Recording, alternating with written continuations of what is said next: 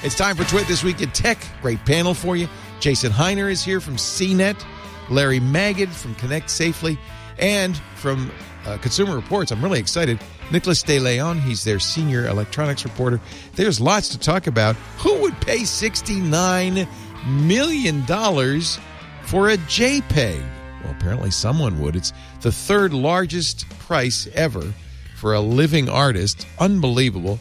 We'll also talk about who we think did it and what the real reason behind it is.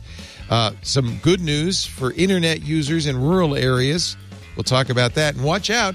Time to stop sharing your Netflix password. They're cracking down. It's all coming up next on Twit. Podcasts you love. From people you trust. This is Twit.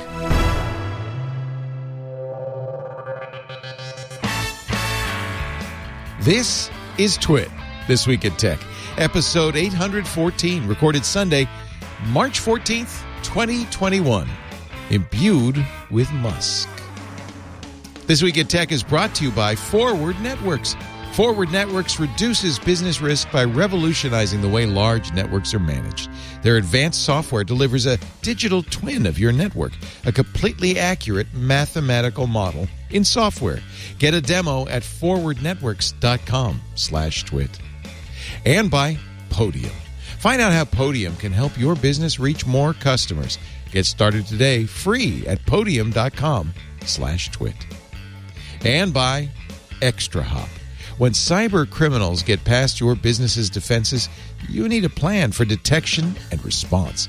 Learn more about how ExtraHop stops breaches 84% faster and explore their interactive demo at extrahop.com/twit.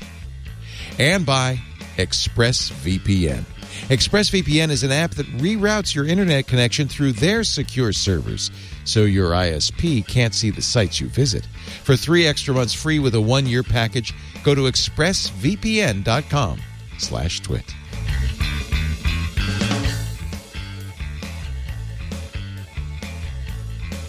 It's time for Twit This Week in Tech, the show where we cover the week's tech news with the best people I can find on short notice.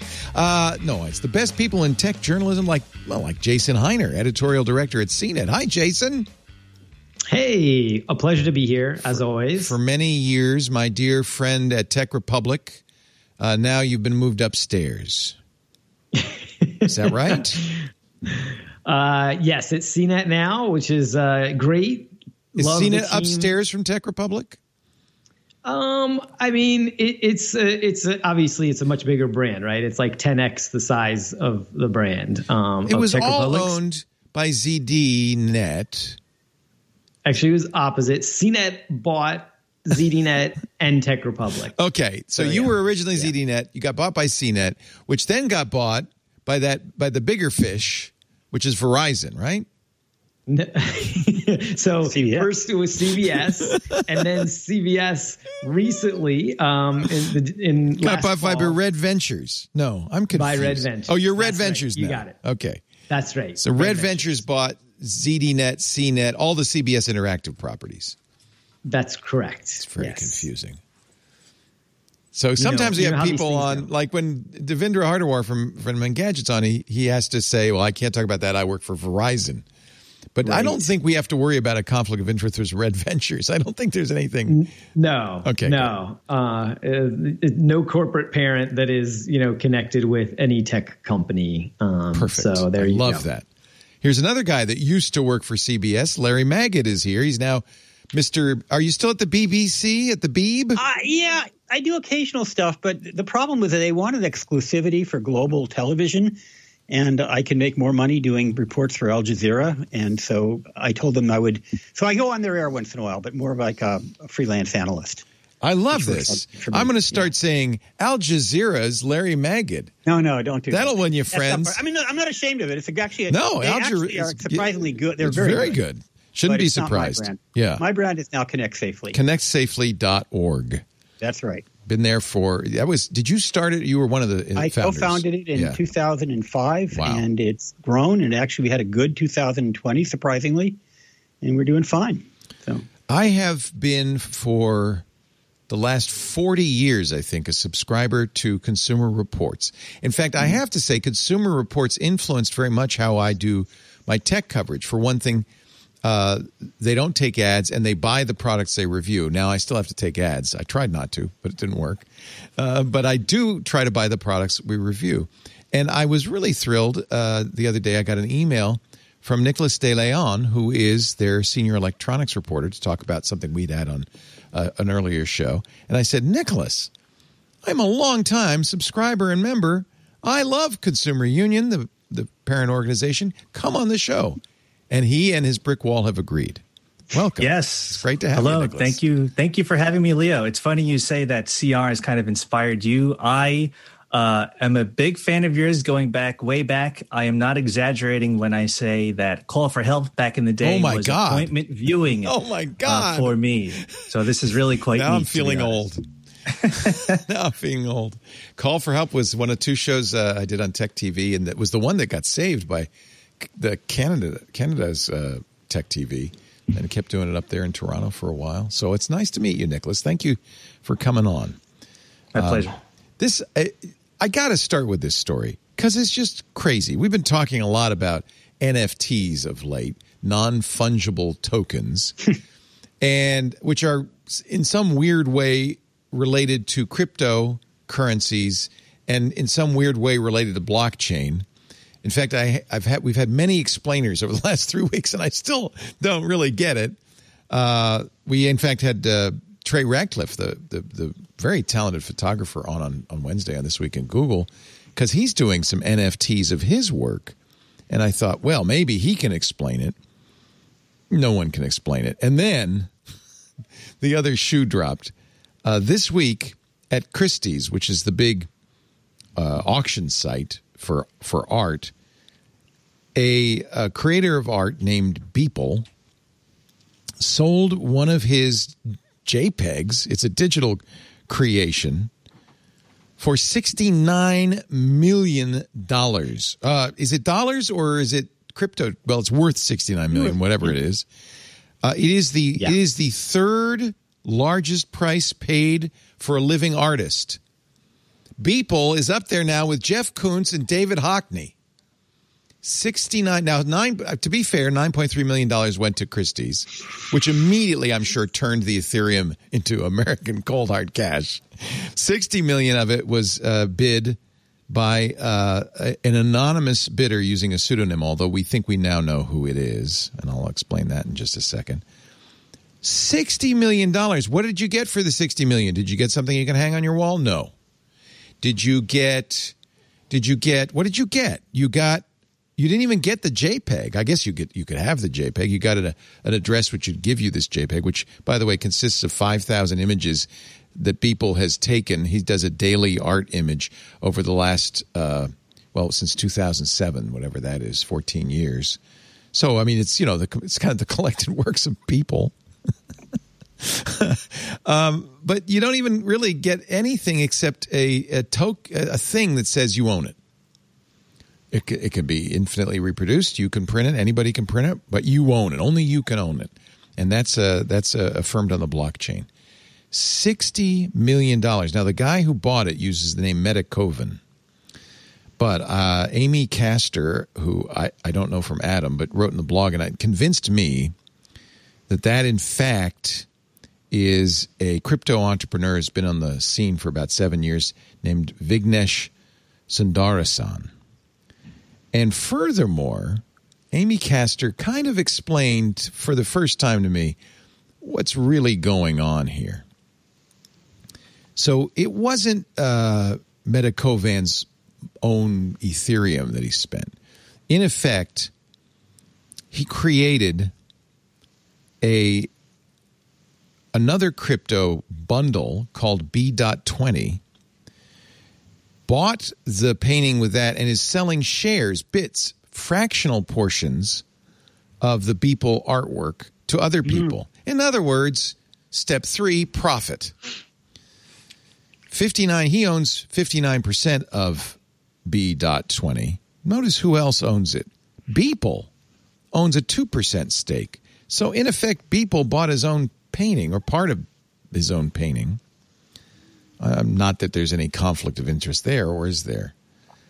But really, I think if there is, if in your mind there is some question, and I'll ask you guys now to comment, but if there in your mind some question about what the hell is, how could, how could a JPEG be worth sixty nine point three million dollars, and why would somebody named Metakovan spend that kind of money on a JPEG?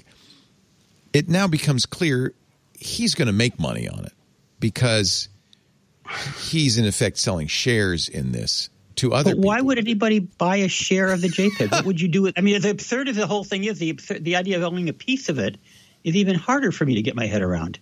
Well, I guess uh, I could liken it to a Honus Wagner baseball card, um, which is on the face of it a piece of cardboard that's worth absolutely nothing. Except it isn't. It's worth Yep. three million dollars Right. Yep. because there's only nine of them.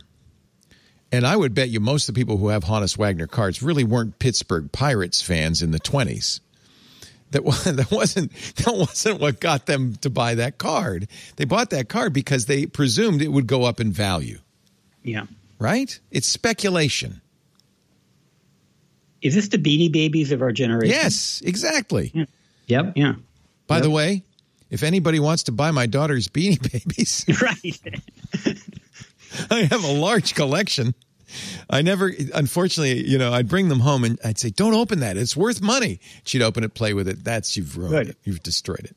Take, That's take good, 'cause photos of them and turn them into NFTs. Do you, have you uh, have you had occasion to explain, Nicholas, uh, to friends and family members what the hell's going on here? And and if you have, what words do you use? Right. Uh, well, no, I have pitched this story to CR. It is a little obscure. Well, it was until this past Not week. Obscure. I started- Sixty nine million dollars. No, I, I hear you. I hear worth you. more than a I started hockey. pitching this NFT stuff uh, maybe about a month ago because I, I am sort of fascinated by all this cryptocurrency stuff. Uh, but yeah, I, I guess my sort of take is when people ask, uh, you know, friends, families, like, I don't, you know, I don't get it. Why would you pay 69 million for a JPEG? It's like, that's fine. Sure. Uh, but like, uh, you know, I, I'm, I'm not big into, but I'm inside the NBA Top Shot Discord uh, all day. And there are like thousands of people in there who Have you excited. purchased any uh, NBA highlights? Uh, yes, I ten dollars worth. I haven't even opened the pack yet, to be honest. Uh, What do you get? it. Oh, I'm really curious. They've spent, by the way, they've sold two hundred million dollars worth of NBA Yeah. highlights. This is the Yeah. NBA. Didn't even selling shock them. Yeah. Does some of that money go to the players in the in the highlight? I have no idea, to be honest. Uh, I don't know the the 200 mechanics of million! That. Uh, but it, I kind of liken it to like digital trading cards. It's, it, it's like it's no different than if I were to play, uh, you know, Magic the Gathering or Hearthstone for World of Warcraft. It's like, oh, I get this card. Uh, I think I think it might it almost might also be an age thing too, where it's like to a kid, you know, having an NBA highlight on his phone that he could show his friends and that he could And say, say, oh, "I own it." own this, Right. whatever that means, it doesn't actually really matter. His friends are impressed by it. He feels cool that he Right. owns it, quote unquote. Which Uh, highlight did you buy? I'm curious, Nicholas. Uh, I, d- I didn't even open the packet to be honest. I, I You don't even know what you got. I, I hope it's a, a good one, I guess. Uh, but yeah, like if if kids are into it, if, if they think it's neat, it's like I don't know why. Why do I have to like outsmart that kid? He's like he's having fun. He's you know that's fine. That seems okay to me. Right. So that's how I try to explain it to people. It's like it is very weird. It's kind of odd. You know, sixty nine million dollars. Maybe there's some like greater scheme behind it. As you there is a pointed out. scheme, actually. There, I mean, in this case, there is absolutely. And That- this sort of goes back to there was Crypto Kitties in 2017. Yeah, where it's just like of trading Yeah. digital yeah, cats. Crypto. Kitties is still around, by the way. You yeah, could, you could it's all buy. very interesting, and it's all like what's very interesting to me about all this NFT. It's it's happening now. This is like literally happening in real time. I can go into the NBA Top Shot Discord and see this like unfurling before my eyes. so, what are they in there? Do they say like anybody want a? Uh, I don't know what. Uh, uh, It's it's everything. Michael it's- Jordan, uh, nothing but net three pointer. Anybody want that? Uh, I got it from uh, Right. the 1967. You know, whatever. So Well, is that kind of lot of- stuff? Is that the kind of dialogue? it's that in there? type of stuff. There's you know there's technical complaints. People saying why does it take so long for it to come? People complaining about bots. When it comes, Uh, you what know. comes? Does something come in the mail? You go to the website and you go to the, the little section of the website and then you you get like a digital card pack like if you like you said a second ago you buying like trading cards Right. it's kind of virtual trading cards Oh, so you were able to buy it sight unseen. You don't know what you got. oh i have no idea I, i'm going to Yeah. open the pack uh Is this if a I had the limited computer edition? configured Do you, i could do you do own it? live. Or I mean, are yeah, you, no one else can have that. You okay? You have an exclusive access. I have a. this. It get, this is where it does get sort of interesting. It's like I don't own the NBA owns this. This is the NBA's like intellectual property. I I think at most you can say is that I have a license uh, to say that this particular instance of this LeBron James play belongs to me. Uh, if is that worth you know a thousand dollars to to to you to me? I don't know, but to the guy who bought it, I guess it is because he paid a thousand dollars for it. But belongs so, is an yeah. interesting word. right. Yeah. Belongs Yes. is so for instance, here's a perfect replication of a Honus Wagner $3 million worth baseball card. I could print this out, put it on a piece of cardboard, I'd have it. It's not worth $3 million because it's not real. Uh, so, one of the things that happens with NFTs is there is authentication. You can say with authority, this is Yes. signed by the NBA. I own whatever this is that I own. Right. It's kind of it's sort of likened to like a digital autograph where you could say, okay, this, you know, yeah, of course you could just take a screenshot and share it, you know, put it on Twitter. Who cares, or or whatever the case may be. Uh, but this has been uh, kind of authenticated. This has been blessed by this is this is digitally signed or autographed. It, it's imbued with with with like special characteristics that people get a kick out of, uh, and that's kind of where we are. And people are trying to you know wrap their heads around like I don't understand why would you even care? It's a valid question, but people do, and I don't know. It's kind of it. it's kind of neat, I guess. I love the word imbued. It's like, yeah, and uh, and that boot was imbued with magic by Harry Potter. It's just, uh, you know, it's like that. It's Yes. imbued in that sense. Um, well, you know, I'm honored to know that you uh, you would spend five dollars on a NBA Top Shot. I think it was ten. To be- Ten. to be- well, all right. Let's yeah. be fair. And I haven't even. I hope they're. I hope they're good. I'm a very casual NBA fan at best. So we'll we'll see. Oh, if you get if you get Steph Curry three pointer, I'll, I'll I'll buy it for twenty. You've doubled your money. I'll consider it. There's a marketplace, so maybe you'll have to bid with other. Maybe maybe there's a you know Oh. a scramble for that. Yeah, if you were we'll smart. see. If you were that's smart. the other, that's kind of the other part of the appeal of it is like you, you know you do you own it? Who do you you know that you know that's a little hazy, but you do have the right to kind of flip it where it's like okay, I've got this LeBron James or Steph Curry play. Uh, I'll put it on the NBA Top Shot marketplace, and someone else can buy it. You know, if I paid let's say hundred dollars for it, and this person wants to pay five hundred dollars for it.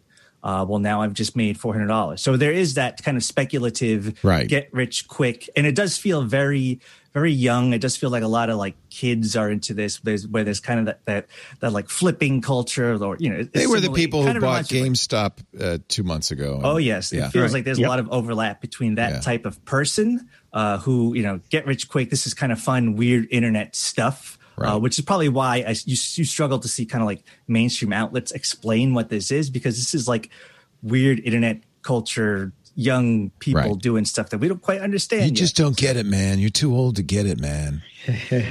Jason, is this, There is- does this remind you of ICOs and uh, and other kind of blockchain related thing? I mean, ICOs kind of got in trouble. Remember initial coin It's offerings? true. Yeah. Yep. I, I think it. I think it has more legs than ICOs. Um, I, I think that in this case, this is trying to solve a problem.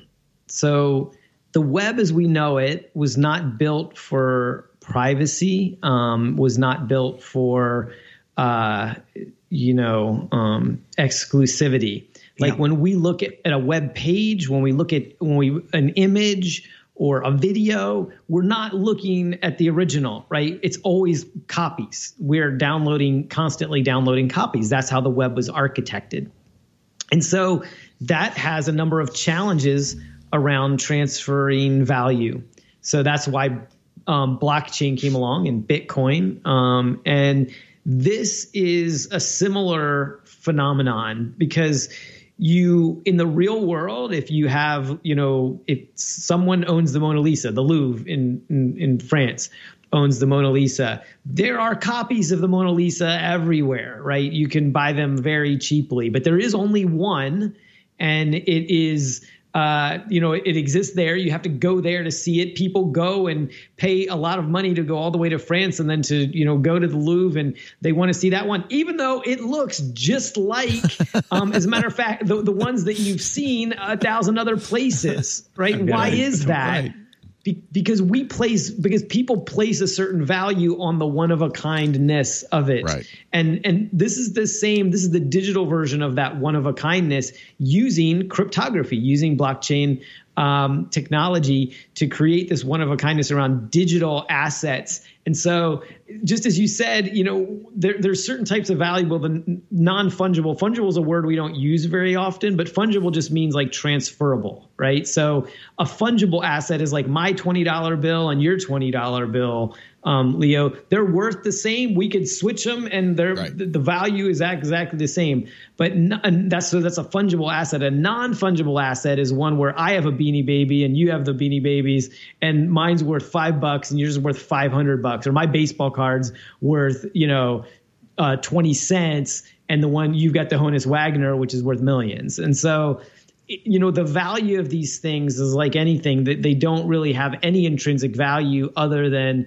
in some sense supply and demand but then also just how much people value them and the value of those things changes over time so i think it's just a big way of saying there we're going to see lots of this. And i think we're at the very beginning and it is going to be super interesting to watch. There's going to be people that make money. There's going to be people who lose a lot of money.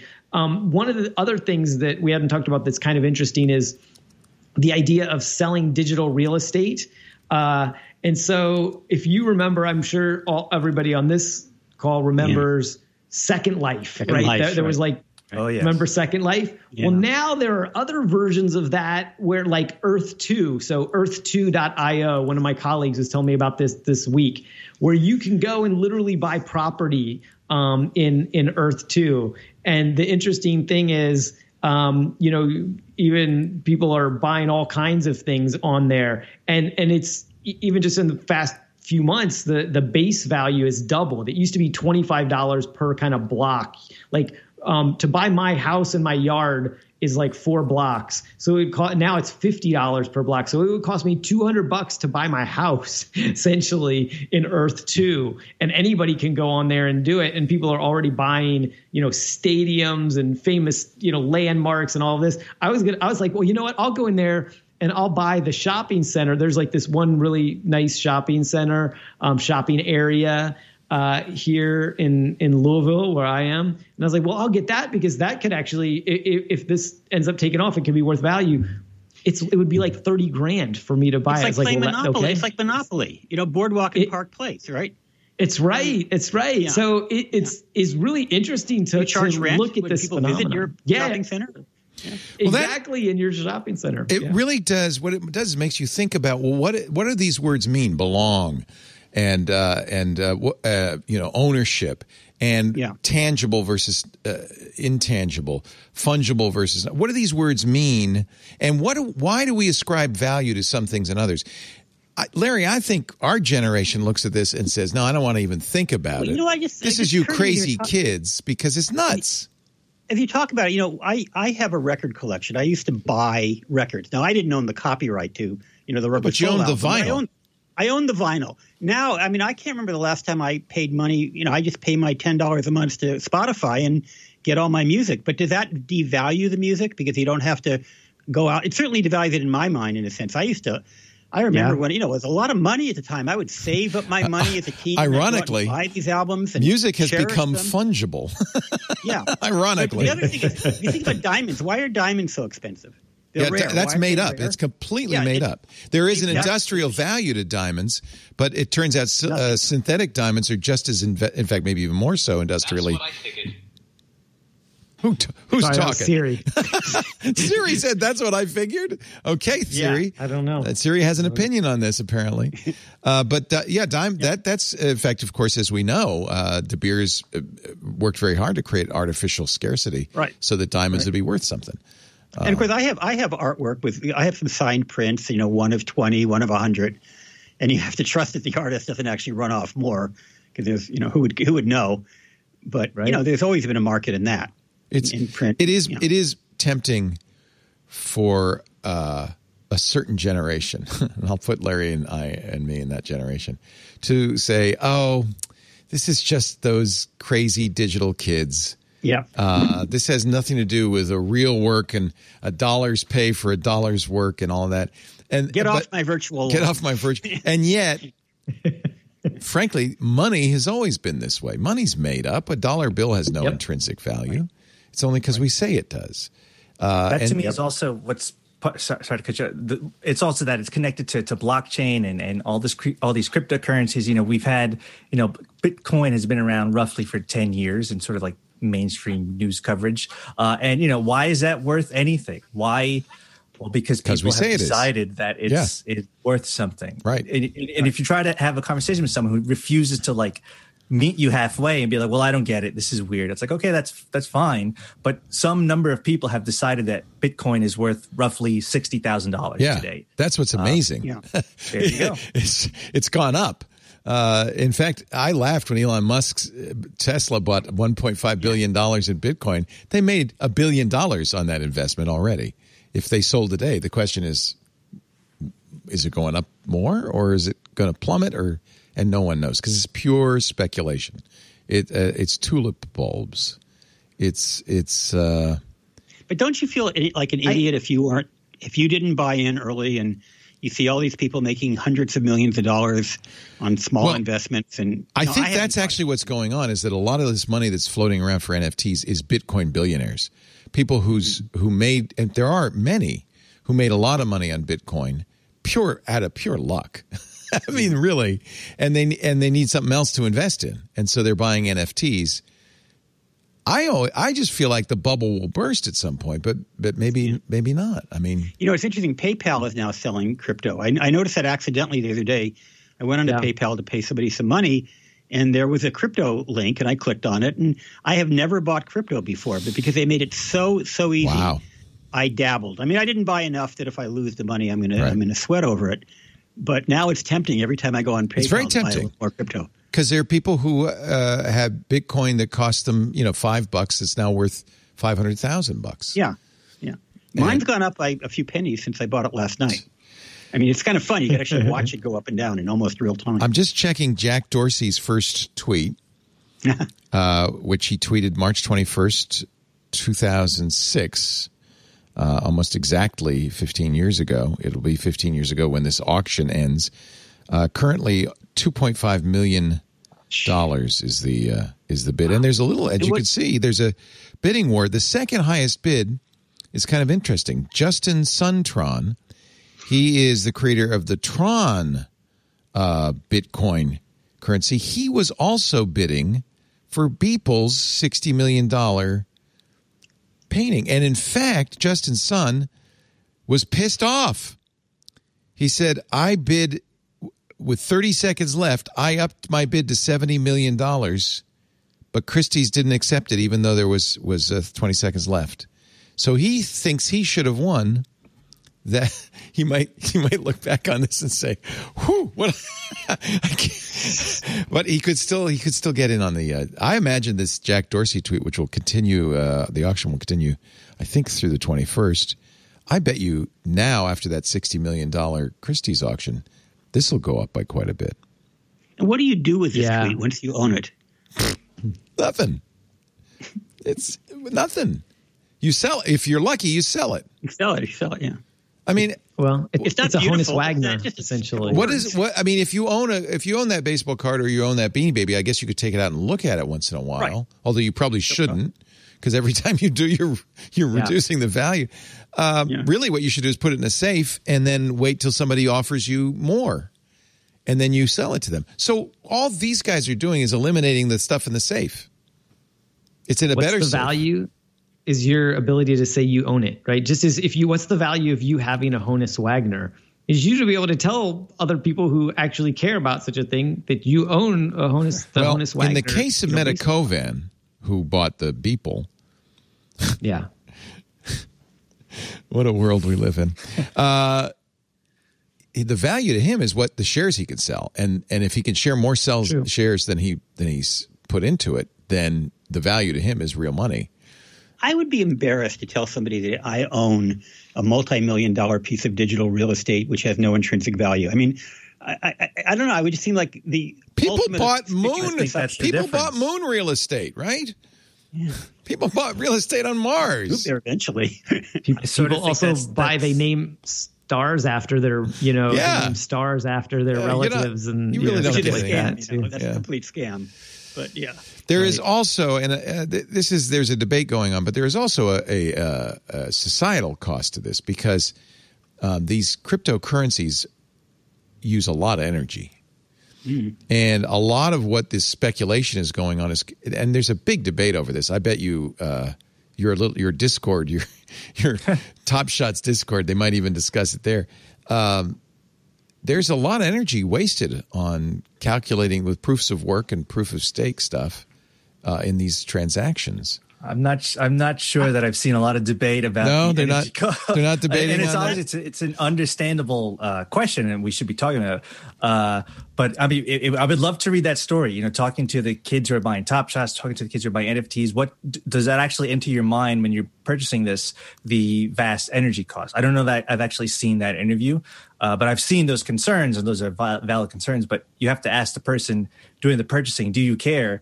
Uh, and the kids in the Top Shot room, I I have not seen that. Then, up. then bring it up. They probably don't want to think about it. So I have a, I have a I- question. I so do if I own a bar of gold and I have it in a safe, and long, as long as the safe isn't broken into and the building doesn't burn down, that bar of gold isn't going anywhere. Power failures, you know, you name it. Is there a way you could lose this? I mean, what if what if these machines, you know, if we have an energy crisis and we can no longer continue to invest this energy into Bitcoin and in a current, does it go away? I mean, is there some risk we could lose it? Well, there's no tangible Bitcoin. All there is is the blockchain. Now, uh, NFTs are done in Ethereum, so it is somewhat different from Bitcoin. But Yeah. Bitcoin, when you have a Bitcoin wallet, uh, you the first thing you do is you download the blockchain, which at this point is well over 100 gigabytes worth of data, and the blockchain contains every transaction from the moment Satoshi Nakamoto launched this thing to the moment you de- you opened the wallet. That's every transaction, including all the transactions you've made, but all the transactions everyone's made. So every single person who has a Bitcoin wallet has a copy of that blockchain. You can prune it. There's, I mean, there's exceptions to that, but but in effect, that blockchain is that's the whole point. It's it is a ledger of transactions that has no central. It's not not centralized. It's not kept by a bank. It's not kept by a federal reserve. It's kept by everybody who engage who uses this, and so as a result, th- I think they would argue it's more safe than if you had a, a, a gold in the safe Yes. deposit vault. Yeah, so my copy That's is the- is valuable. I mean, it, it, It's I, that's what I use to validate Yeah. my Yeah. my ownership. yeah. That's right. The security and the cryptography is really the trust, right? So this is decentralized trust. A lot of trust, the trust in the US dollar is essentially trust in the US government and that that the US government will not fail and that if something if there is some kind of um, crash or something that the US government is backing um, the dollar, right? That trust is in institutions today. Same thing with banks banks are stores of trust more than they are stores of value. Um, there's you you put uh, money and value there because you trust they will be there, and that if you put it there, you'll be able to get it back. And it's the, it's the same way. That's the intrinsic value of Bitcoin is that it is the most secure um, of these cryptocurrencies, or um, you know that it, it is uh, going to be there if you place value in it. And and obviously the the thing that is a question is that value has been really volatile, right? It fluctuates greatly, uh, and that will eventually even out, likely, uh, as there are more larger institutions that put more um, in it. Um, but uh, it's really a trust game. And, and decentralizing trust, you know, Bitcoin came out after the bank bailouts of 2009, um, and the the sort of the failures that that happened in the system, and it, it is trying to address that. But I do want to address one other thing is like this power issue, because I feel like this is um, the the media re um, brings this up this issue up again and again without very much context at all. I feel like this is a lot of FUD being driven by uh, probably banking industry people because the banks use way more power than what Bitcoin does. And the banks are using dirty power in most cases. And a lot of these, you know, Bitcoin um, things are run off of much cleaner uh, forms of energy, and they use far less energy than um, than these dirt the the dirty energy that all these bank ba- data centers are run off of.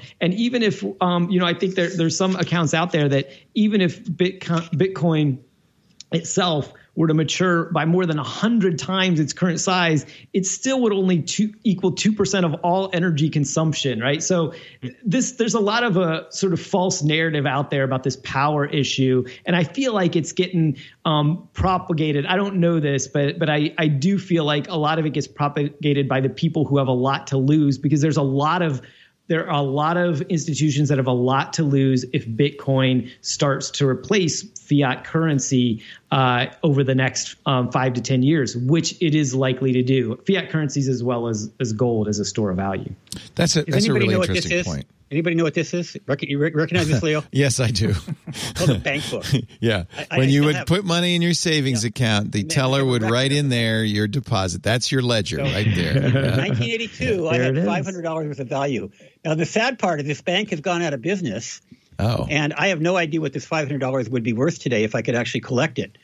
Uh, oh, wow. And the state of Massachusetts has no record of it, unfortunately. Oh, dear. But that's the bad news. But the good news is it is written down in black and white. I love it that you have your bank book still, your savings book. I still have it. Awesome. Well, do they do that? They don't do that anymore, do they? Oh, God, no. No, what I do do, and this, call me paranoid. So here's my folder of all my savings. So I can use, uh, where is that? Savings account. You can't see it. Anyway, um, because I do worry that one day I'm going to log into my checking account or my investment account – and that money that I know is there for whatever reason won't show up. Well, but but see, and this is why us oldsters don't want to think about this, because the truth is that money isn't there. Of course, yeah. There's no money anywhere. That's bits. There's a record of it. There's a right. record of it. Is all that exists, and it's a record that is probably less reliable than blockchain. Uh, your your bank book's proof of that. That bank book has a record that you have five hundred dollars. Good luck finding it. Yeah. If it were on the blockchain, at least you you know you'd be able to claim it. So I, I I think that one of the problems with this is it raises issues that make people not want to. I mean, I do think there's an energy issue. I, I, I agree with you, Jason. It's it could be that it's cleaner energy. Um, there's a very good article by uh, Everest Pipkin in, on Medium where uh, he claims that uh, Ethereum, which has always supposedly been moving to the more ecologically friendly proof of stake hasn't yet, never will. It's kind of one of those someday things, but it uses, I think, uh, 24 terawatts of power a year. University of uh, New Mexico study estimated about 50 cents in ecological damage for every dollar of Bitcoin generated. That's half. So I, I think that you could say that there is a consequence to this maybe it isn't a problem, but it's got to be something to be thought about. And it is. But I think it's the same. So I'm sorry, Leo. You're ahead. right. The banks are also dirty. I agree. I agree. I mean, and you you have to apply it equally. I think though, if it's like I, I, I understand, like we should be very responsible about the way we use power, and we should be always looking for ways to make it more efficient. Yeah. But you know, we have to apply the same thing. Like the ways that we have to apply it to say every time you buy a new car, yeah. here's how Think much energy yeah. you know you including are an, including um, an electric draining car. from the system. Yeah. Right? Yeah. No, I just bought a new electric car, and of course, yeah. it's ridiculous. Uh, personal ownership of automobiles is economically hor- horrific. You know, mm-hmm. it's they get used. You know, maybe one tenth or one twentieth of the time. Yeah. They just sit there for most of the time. There's no it's no there's no good economic justification for that. So I think you're right, Jason, in the sense that these this this this all this crypto stuff is just new, and so oh gosh, you know it's economic ecologically devastating, but the familiar ecologically devastating stuff that we do every single day. We go, well, that's you know, that's life. that's yeah, normal, right? It's just how much water I use every you know yeah, day in our yeah, house. You know, we, we, don't think about the, the impact of that, right? Or or the fact that we you know are are recycling, but we we don't have any place to send that recycling to. China is not buying our recycling anymore, so really most of that's actually going in the trash. So we feel good about recycling, but it's it's, it's not really not doing having anything. Yeah. Yeah. Yeah. So, so they're all You're the kind of person nobody invites to a party, by the way. Stop telling us. no, that's no good. Don't mention that. Nobody wants to know that. No, actually, that's. I think to me, that's why this whole thing is interesting. It challenges a lot of our uh, accepted notions of what belonging is, what value is, what environmental, you know, uh, protection is. That's why I love it too. You know, I have friend, you know, talking to Bitcoin cryptocurrencies, they just refuse to to to get it. They don't they they you know, a dollar you can hold, you know, I can go to the store, I can buy a cup of coffee. It's it's real to them. Yeah. But they refuse to accept that that, you know, the reason why that's real is because a certain, you know, quorum of people have decided that it is Yeah. real and we use it and we run with it. But why can't we decide that Bitcoin is worth something or Right. or Right. Ethereum or or, or Right. bunny coins or whatever the heck Or it is? NBA Uh, top shot yeah, highlights. Yeah. that to me is Yeah. super interesting that like debate or that, that like processing that we all do like what like what stepping zooming out like what what is actually happening here and and how do we think about this stuff It's truly fascinating. And, and as, as I said, I don't think people of my age or Larry's age really want to think about the fact that we're hoping to retire on something that is really just bits poorly kept in some bank's ledger. You know, I mean, there is no, you know, I think that's why there was for a long time. Let's get back to the gold standard, as if somehow tying the dollar to gold would somehow make it real, make it tangible, make it something. But Right. It's not. It's just another thing. Another uh, gold is no. The industrial value of gold is nowhere near the.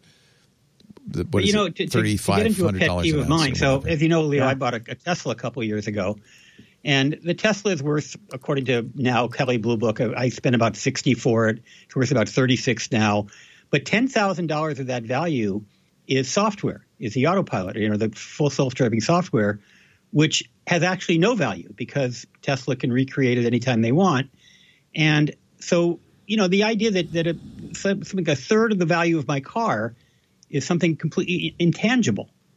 yeah, You know, and- basically, and- and you Musk- you yeah. you bought a golf cart that had the gloss of uh, Elon Musk.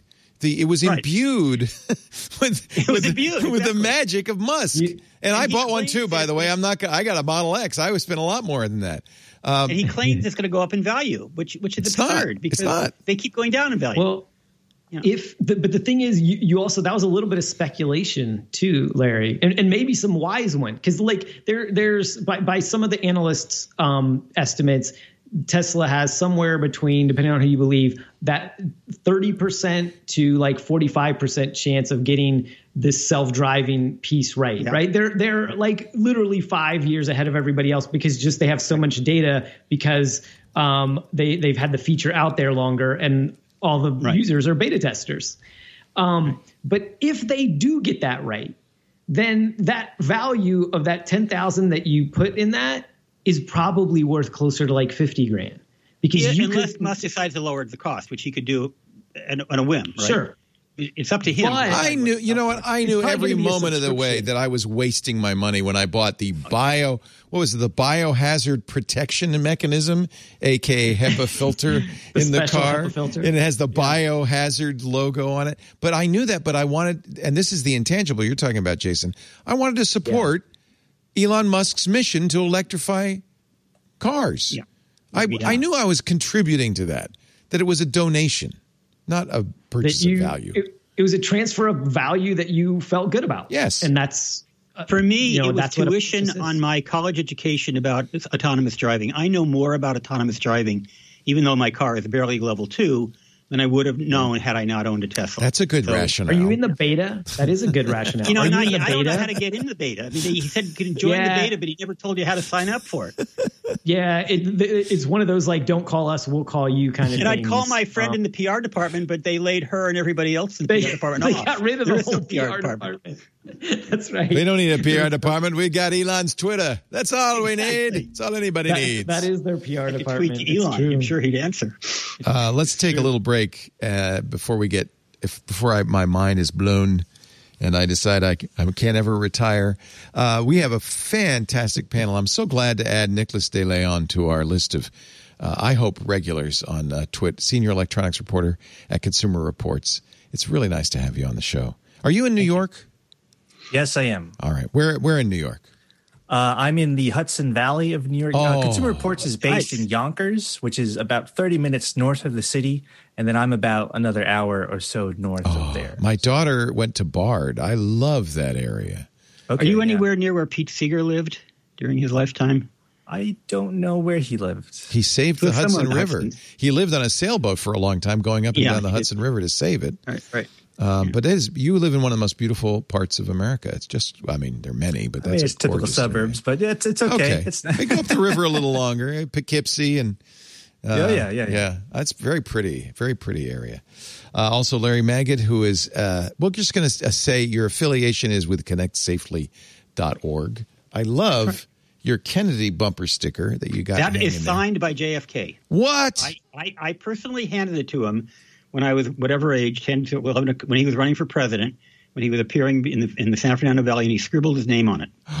so you see, you don't need that authenticated because you were there. You know that's his I was there. What's it worth on the blockchain? Who knows and who cares? It's what is it Right. worth to you, and that is worth. That's in it's in priceless, right? I It would is, imagine. is. And, and if you look carefully, you can see a signature, but not from here. Well, I have to say we have the best picture we've ever had from you. So I can. I, that's probably been there the whole time. You know, every time you're on, but I but I finally see it. So that's great. That's awesome. Next to it, a typewriter. That typewriter I actually learned to type on when I was a kid. Wow. That was my typewriter.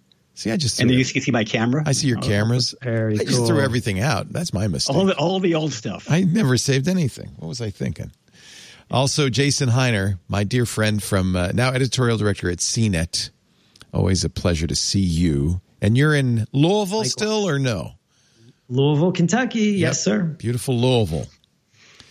Uh, I was talking the other day about the Louisville Slugger plant because I have a Louisville Slugger somebody gave me for our 100th anniversary, 100th twit, which we are well past now, and we're up to 800. yeah. But that has a giant Louisville Slugger out front, and I love that. Yes. it's the largest bat in the world. the biggest bat in the world. Uh, our show, I love it. Great to have all three of you. Our show today brought to you by Forward Networks. This is a really cool technology. I got a little demo of it created by uh, four Stanford PhD students. They uh, de- they said we developed an empathy for the network operator. We felt so bad because running a network is this it, i mean it's a it's a it's a it's a, a little bit of voodoo. It's a little bit of science. But the problem is there's a lot of mystery. When you run a network there's stuff it, that's why they draw the cloud as a puffy little cloud that stuff goes in and happens and then comes out. They wanted they wanted to reduce business risk by revolutionizing the way large networks are managed. Seven years ago, they founded Forward Networks, part of their work at Stanford, to apply principles of modern software to the network. So, this software, Forward Networks does, de- delivers a digital twin of your network, completely accurate mathematical model in software. They have tools that go out, crawl the network, find every device. You know, the, a couple of years ago, NASA had a problem because one of the engineers brought a Raspberry Pi in and put it on the network, and they couldn't figure out what was causing these issues. Well, if you had forward networks, you would see that Raspberry Pi immediately. It would be added to this digital twin, and you would know. Here's here's what you can do with this. You can verify that your network is configured to spec that it's in compliance with policies, that it's behaving as intended. Even more important these days, before you make a change to the network, you can actually simulate it and predict the impact of that change across every possible traffic path. I mean, how many times have we heard stories about a, a network operator changing their, their BGP router tables and, and accidentally routing all internet traffic to a small town in Maine? It happens not with forward networks. Dashboard gives you key network insights with visualizations. If you're watching the video, you're seeing them that are easily consumable. They can be exported. You actually love it because you can show the board and your CEO what's going on in a way that everybody can get. But it's an always accurate network diagram with all the details about the topology of your environment. If you're a sysadmin, if you run a network, I know you want this. You can search. It's got a search. You can search network behavior, configuration, and state network wide. It's got an intuitive and powerful search tool. You can perform end to end path analysis across your network on both on prem and cloud infrastructure. You can proactively identify potential connectivity and security policy violations. It, this goes all the way to the endpoints from from your servers to the endpoints. They have this thing. Now, if you've ever if, you're a geek, you know about diffs where you take two text files, you run a diff and you know what the differences are. You can see how the edits are made. Forward Networks gives you behavioral diffs. Side by side comparison in one quick view of what your network looks like now and what it's going to look like after you change these configuration files between any points in time. You'll get 50% faster resolution of network trouble tickets because you're not in mystery anymore. You'll get 90% faster fixes related to audit processes, 33% reduction in aborted network updates due to identified errors. Turn it off, turn it off. Oh my God, oh my God. Imagine searching your network for what's causing the problems, even better, predicting the problem before it happens. That's Forward Networks. Used by some of the biggest companies in the world. Telstra uses it in Australia. Bank of America, Verizon uses it. Goldman Sachs uses it. In fact, they loved it so much they led their Series C funding round. Marc Andreessen of Andreessen Horowitz, big fan. He was also in on the funding round, as was Threshold. $65 million round, a very successful round. I love the story about PayPal. They were, I mean, this is a, that's a massive network. They were having troubles with their network. They thought about maybe we should build something. They really thought, conceptualized something like Forward Networks. But when they found it, they said, oh, this is better than what we were going to do. They found all the trouble spots that saved them time and money. You need this thing. Get network automation and verification for your intent based network with Forward Networks. Your business depends on it. There's an amazing demo. You've been seeing some of it if you're watching the video at forwardnetworks.com slash twit. You got to play with this thing. And if you're not the decision maker in your, uh, in your business, just take your boss to forwardnetworks.com slash twit. Say, I got to show you this. They've got a new podcast too you might want to check out. I love the name Seeking Truth in Networking. Uh, wherever you get your podcast, you can find that. Forwardnetworks.com slash twit. This is research that turned into something every network operator has to have. It's pretty amazing. Thank you, Forward Networks, for supporting Twit. Um, Apple has announced that the HomePod is gone. Mm. This is kind of okay. I was skeptical five years ago when they announced the uh, the uh, big five hundred what four hundred dollar HomePod, and they Matthew Panzarino. They take him into, we've got 50 anechoic chambers we built just to design this thing. We brought the best sound engineers in the world. This is the best speaker you can get for this size. They sold it like crazy. And just like they were, I remember Steve Jobs coming on stage. Remember they sold the iPod hi fi thing? And mm-hmm. Steve Jobs said, I'm getting rid of all my high end audio equipment. This sounds so good. They canceled that within a year by the way. Uh, I hope Steve Jobs got his stereo back. uh, uh, I don't know. People liked the sound. I to me it, it wasn't even as good as the the Google Home Max, which sold for about the same price. Now Apple's done so well with the mini version of this, the hundred dollar version of this, they're just discontinuing it. Should we mourn the end of the HomePod? Mm-mm. No. Did you review this at all, Nicholas, for uh, CU? Uh, I did not, but we did, and I think our uh, assessment was similar to yours, where we thought the Google Home Max sounded yes, better. I remember that. Uh, yes. Yeah, I don't know. I, I personally bought the home uh, the Mini for my father. Uh, he seems to like it. You know, he's a big Apple guy. He's got an iPad. He's got Apple Music. He's he loves his Siri. He's always asking you know, funny. Oh yeah, if you like Siri, it's nice to have Siri in the house. Uh, yeah. He seems to like it. You know, yeah. I know these little speakers. Uh, I, I, personally own the Sonos One. Uh, I, I, think it sounds fine. I, I, guess I'm not the most critical listener. Uh, you know, it, it's funny. I saw a joke on Twitter a couple weeks ago that you know sound quality actually peaked in the 80s with with the CD, and now we're listening to compressed. we Spotify don't care streams. anymore. It's, it's true. Right. People don't care. We don't uh, care. So, and and for most people who grew up listening to those little white headphones coming out of the iPod to highly compressed, lossy exactly. music, the the minis probably sound just as good as the HomePods. They one don't, reason why, but one reason I don't yeah. mourn the, the, loss of the HomePod is that I have a little Echo, uh, you know, dot or something which I bought for practically fifty nothing, bucks or thirty bucks. Of, yeah, yeah, hooked up to a very nice speaker system. Yeah, I mean they, have got you know they've got ways to hook them up to nice speakers, so you don't have to buy a high end smart speaker you can buy a dumb one and hook it up to a whatever you want to. I, I feel like Apple's hype machine overhyped the HomePod. They would oh, have yeah. saved themselves a lot of time and trouble if they only built half as many anechoic chambers and they didn't sell a $350 speaker. Uh, you know, because people are happy with a $100 speaker. I have five minis. I have two HomePods. I'm an idiot. I also have a lot of Sonos gear, um, including that Sonos one. I would say that the the the Google Home Max, which I also have, that big speaker, they discontinued as well. I think nobody's buying four hundred dollar or three hundred dollar speakers is the real problem. Yeah. This is the this is the little thing you can buy from Amazon. It's it's a Look at that it puck. doesn't have a speaker into it at all. You know, No. they're like twenty dollars. Yeah, it gives right? you ec- echo, all the echo yeah, but I have again. This is what I have hooked up to a you know a fairly good speaker system. Yeah. It, it sounds great. yeah, So- no, that's all you need.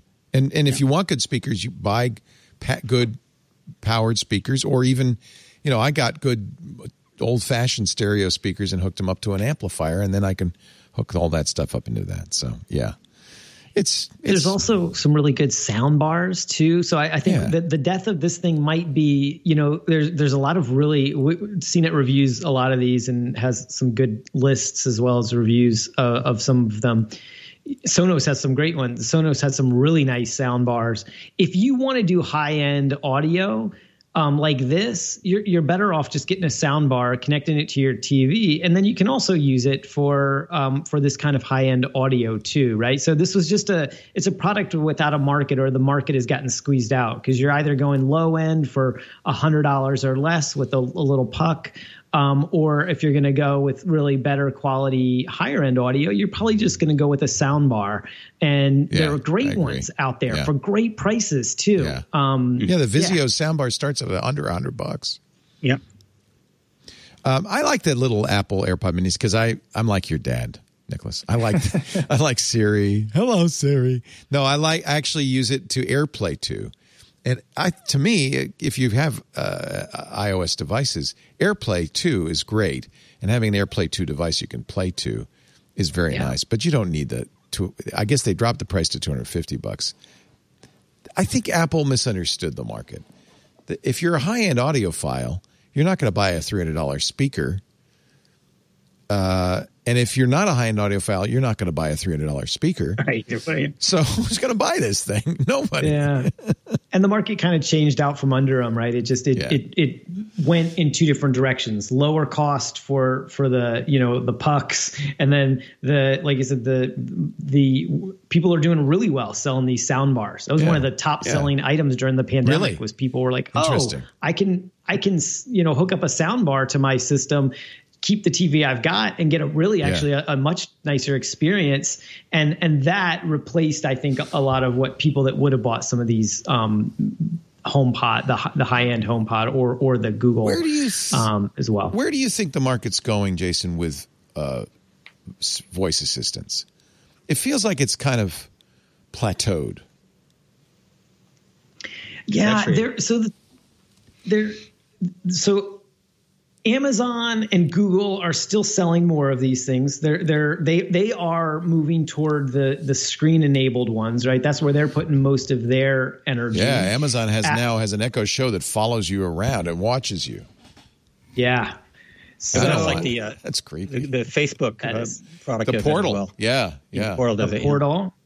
Yeah. So they're they're going in that direction. I mean, most users still are are just like um, what uh, Larry mentioned. Those pucks, they're they're much more interested in that. It's much more practical. You can put them wherever you want them.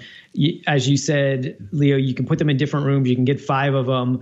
The price is still pretty minimal, um, you know, relatively. And so you know that that makes a lot more sense but the the software behind them is has has plateaued a bit like that certainly that's where more work needs to be done the hardware part uh, has l- largely been um, solved or or at least it's not uh, rapidly developing all of that much but the software has a lot of work uh It's not to- going to- to anywhere. Most, done. I mean, Yeah. it might be I'm a maybe I'm an outlier, but uh, mostly I use it for timing cooking. Pretty much, That's right. right? That's that's like top five Yeah. for the most used yeah. things. Is Maybe. I'll ask it to play music sometimes. Nicholas, do you use these or is it just your dad? Uh, it, it- mostly him. I use my Sonos primarily to uh, to get the weather every now and then. You know, Your hey, Sonos One has Echo built in, right? It has uh, and it has Google uh, Google Assistant, and I have it hooked up to Google Assistant Can, for you, you have to choose one or the other, right? Correct. Yeah. Yeah, so you Um, chose Google you Assistant. Okay. Yeah, yeah. I, I yeah, use there it to was turn the lights on. I, how I, how I turn the lights off in my bedroom. When I, I have bed. few lights, and I Yeah. tell every time I go to bed, I say, "Google, turn off the lights." Yeah, and so- half the time it does. Thousands of lights around the country just got turned off. Half the time it does. No, I, I left out the hey. Or no, do you Oh, have okay. to say the hey? No, you have to say okay. Yeah, I left the okay out. All right. Uh. I know that would be funny, wouldn't it? I try. That's by the way, I didn't tell you, Nicholas. We try not to use the a word for that Oh, very reason. sorry. We call Uh, I call it echo. Although the poor people who've changed their keyword to echo are really Yeah, hating us. I had to now. do that because I have an I have an Echo in my living room and I have one in my kitchen and there's actually no real wall between They them. They have different names. so they have to have different names Yeah. or otherwise my kitchen responds when I'm talking to my living room or, or vice versa.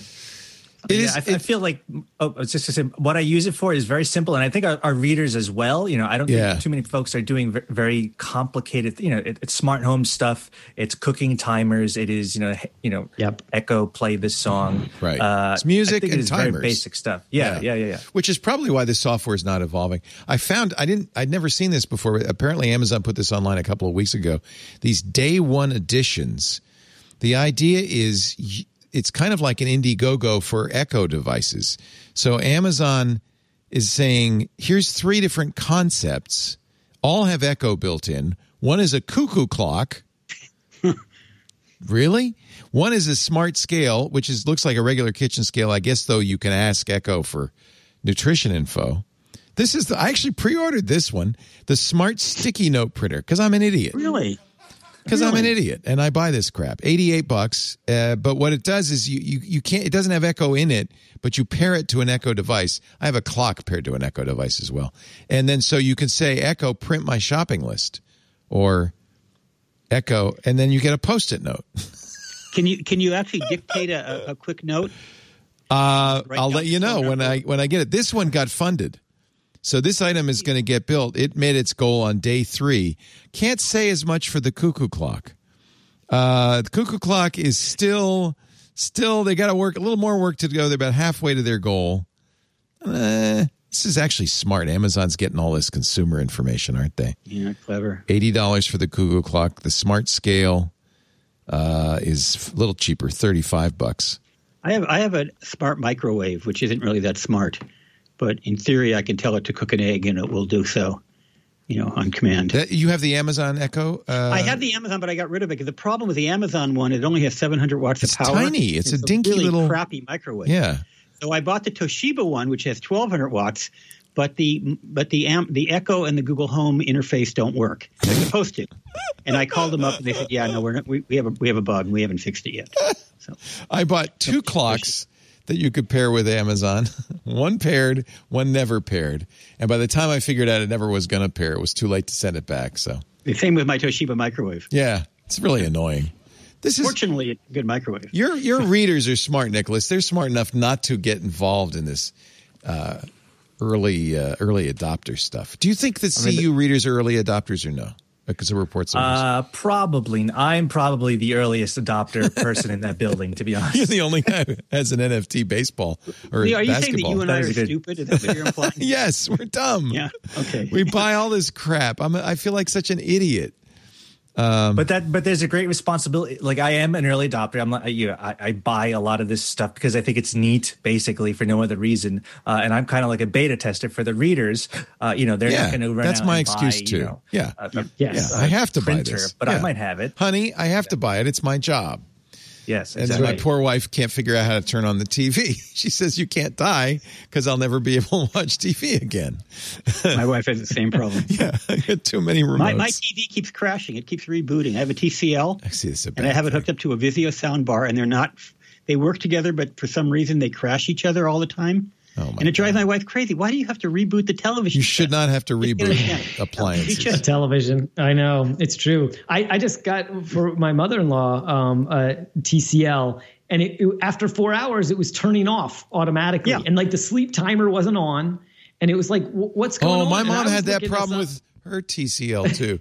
We're You had this cheap. too? We're cheap the because Chinese they're spying cheap on us. Chinese TVs, but they have Roku built in. They are good, and they They're have very Roku good. They're very inexpensive. CNET told me to buy it. CNET gave it a high rating. Uh-huh. It's your It- fault. it is. It's, it's one of our highest rated. Oh, I them TVs. For Mom has two. I bought her two. She's got one for the living room, one for the bedroom. But her bedroom one used to turn off, then it stopped.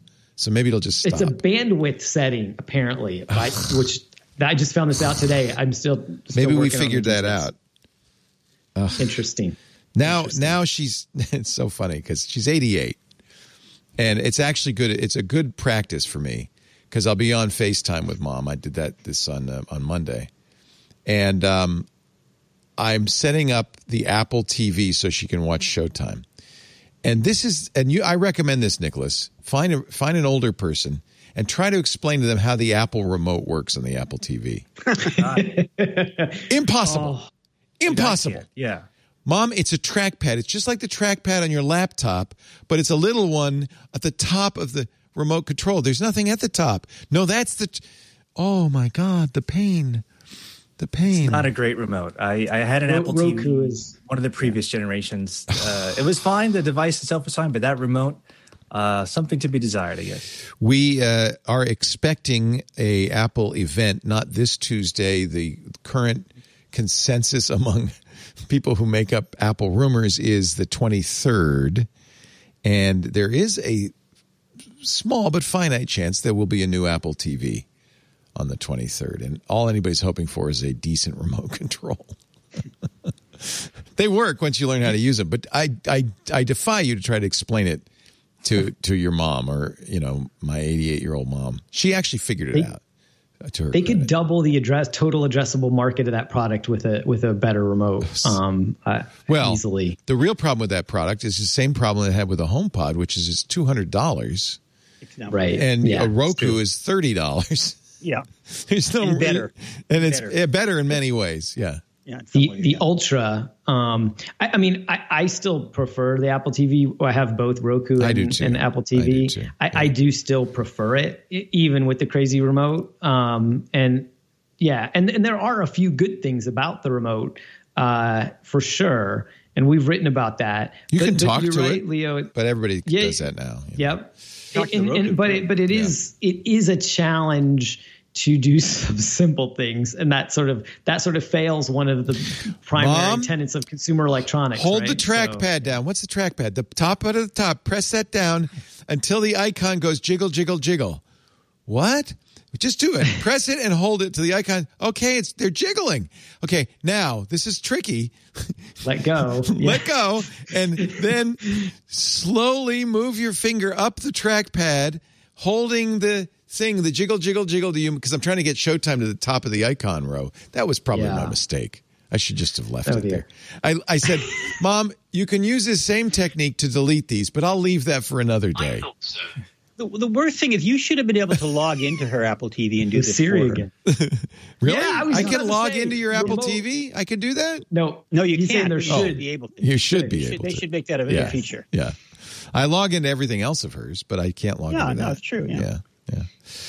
Uh, Apple uh, suing a former employee for uh, stealing lots of trade secrets. Simon Lancaster was um, in charge of. He was. Uh, let's see. He was in charge of materials uh, uh, and like in the design team.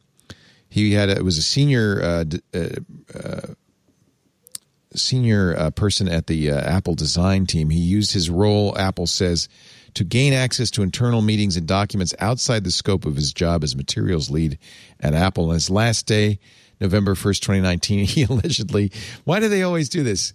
Downloaded a substantial number of confidential Apple documents on the last day and then left and went to work for a startup. Uh, and uh, so now he's being uh, being sued. Yeah. Ouch. There's no really news there. I don't know why I brought that up. Just We're lucky that Trump is tech illiterate, or he would have downloaded the entire federal um, database. they were very worried. Remember that uh, the former president uh, had all that information. yeah, but he's too stupid to know how to do it. I think he couldn't figure it out. right. He, he said, "Hey, Barron, come here. right. You know the cyber." Um, that was that was completely gratuitous political comment on the part of Larry Magid. Yep. I apologize. I don't work for CBS anymore. I can You can say anything you want. That's why. comments I want now. That's why. But they actually they had rule. You probably are familiar with that. They had rules about things like that. Yeah. Oh They still yeah. have rules. I work. like. I work for uh, iHeartMedia, the uh, actually Premiere Radio, which is their syndication division, the former syndicator of Rush Limbaugh. So for, pretty much, there's nothing, no rules. yeah, right. I can say anything I want. it's so funny. You know, people will send letters. Did you hear what that guy Leo said? And my boss at, at Premiere goes, yeah, sure. Whatever. Sometimes she'll send them along to me. you won't believe what we, the email we got about you this time. And I don't say, you know, I'm doing a tech show. I don't get political. I don't say anything. It's very minor, minor, minor stuff. Google. I'm still, I'm still wondering what. Um, I, am like so curious now what Nicholas got from the NBA on his on his NFT. Open I'm, it. I'm, I'm waiting I for could, the. I could Open it. Maybe day in the when- background, I could open. it. Let's do an unboxing. Yeah. Did you get a box? Uh, I guess a digital box. Let me. How can you how can you do an unboxing of a digital box? I don't know if I could show it on my screen. I can't share my screen. I probably could. Yeah, you're on Zoom. You can share your screen with us. You got to make him the uh, the uh, presenter on the on the Zoom thing. I think, John. I'm, I'm waiting for the day now when like somebody does like a crazy dunk and like the kids are asking each other, "Is that dunk on the blockchain yet?" They've sold, like I said, two hundred million that an million dollars of highlights. NBATopShot.com. You just did it for research, I'm sure, Nicholas. Right? I have a friend who was who you know is mega into it. and He's spending like hundreds of dollars. He's one of those speculators, uh, and I was like, oh, that's you know, I had been reading about it. So this is what you bought. You bought a pack. It's just it is. Yes. It's just like uh, baseball cards. Yeah. It's it's. Yep. Yes. And so Rising Star. Which one did you get? Uh, I pre-ordered the just the base pack. Base uh, pack. the- that's the other thing is that you know they they release these things in tranches. It's like if you want like the fancy smancy pack, well, you have to you know you have to wait in line. They're all like sold out now. Yeah. yeah, yeah, yeah. Look at it's that. A real, it's very interesting how they kind of And they're like forever sold out, I presume. They're so smart. they- yeah, they're sold out forever. They're so smart because. They did because say this shocked them. They sold way more than what they expected. Yeah. Whoa. They were super surprised. okay, just a little tip. Impulse buy at They look a little bit like condom uh, wrappers. You might want to change the size of that, make it look more like baseball cards. But uh, other than that, oh, I see. I would go for this one. Deck the hoops, two hundred thirty bucks, sold out. So you just bought a base set. Did you get? You don't actually get anything physical in the mail, do you? It's all No, you don't get No. this package or anything. This is what the, that's what's hysterical about this. They make it look like you're going to get something. Well, you get you get a link, you get an email. What do you what what what'd you get? You uh no, you get, and it's funny too because they make you wait in a queue. Like I was uh, a couple weeks ago, I was in line with 150,000 other people my God. trying to buy, you know, one of these packs. That's smart. Uh, you want to create this false sense of urgency and this Oh, yeah. scarcity and Yep. And the folks in the Discord are like freaking out. They're like, "Oh my God, there's a hundred thousand people ahead of me. There's no way I'm getting." And you're waiting in this queue for hours, and you're just kind of like, That's "Am I getting it? And I with the not?" post It is office a little being silly. congested because of Uh, the joy, it, could, it took even longer for it to get to you, right? Oh yeah, you didn't have to mail it. They don't mail it. yeah, Don't mail it. I don't know. don't I have it. it. I don't know if I could open it live. I don't know.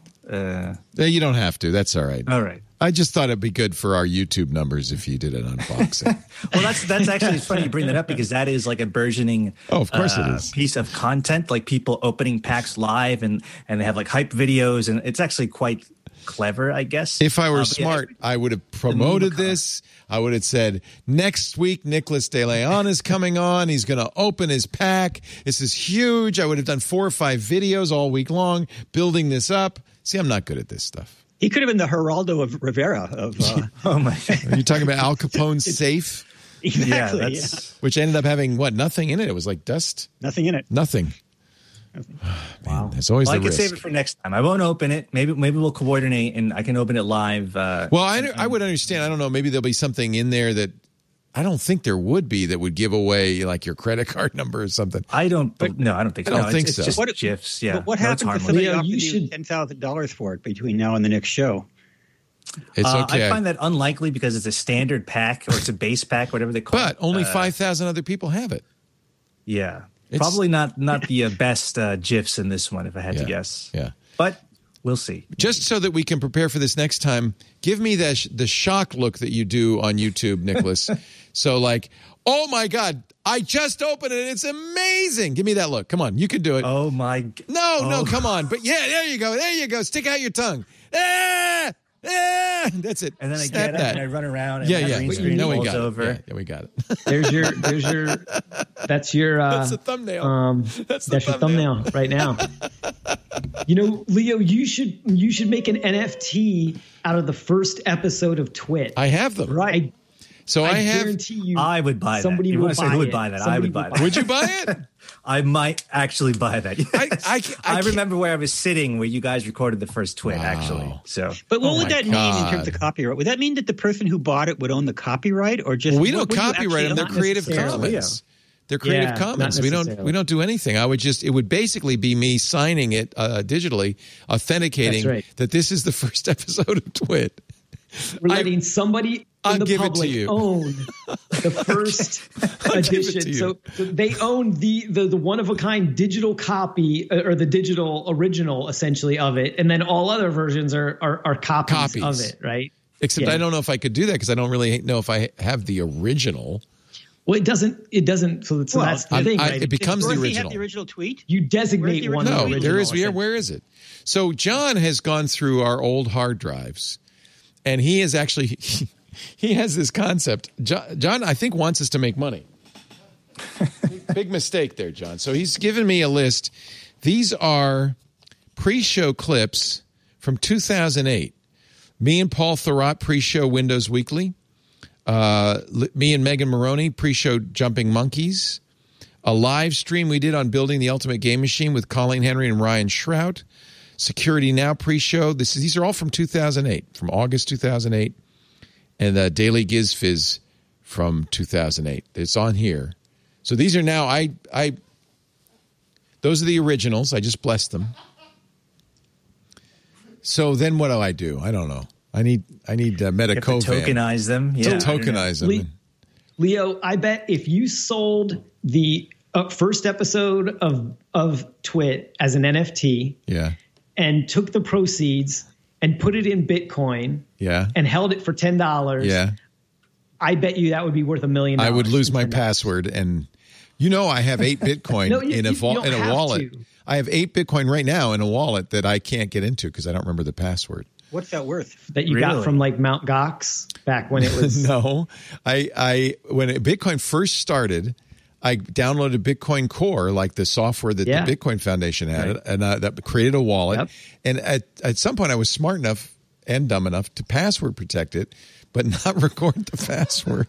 Oh, so you've got it in cold storage, and I and have the can't wallet.dat file, and then Yeah. and then we put up a QR code with the with the account on the website in, as part of our tip jar because for a while we were I think we still have a tip jar. I just no one knows where it is, and people were and people gave me a tenth of a Bitcoin or whatever, and it ended up being seven point eight five Bitcoin. I know because I can see the wallet, and I know how much is in it. I know all the transactions, but I just can't unlock it. So what is that worth? That's four hundred eighty thousand dollars right now. Wow, Yeah, that's not. Yeah, that's right. It's amazing.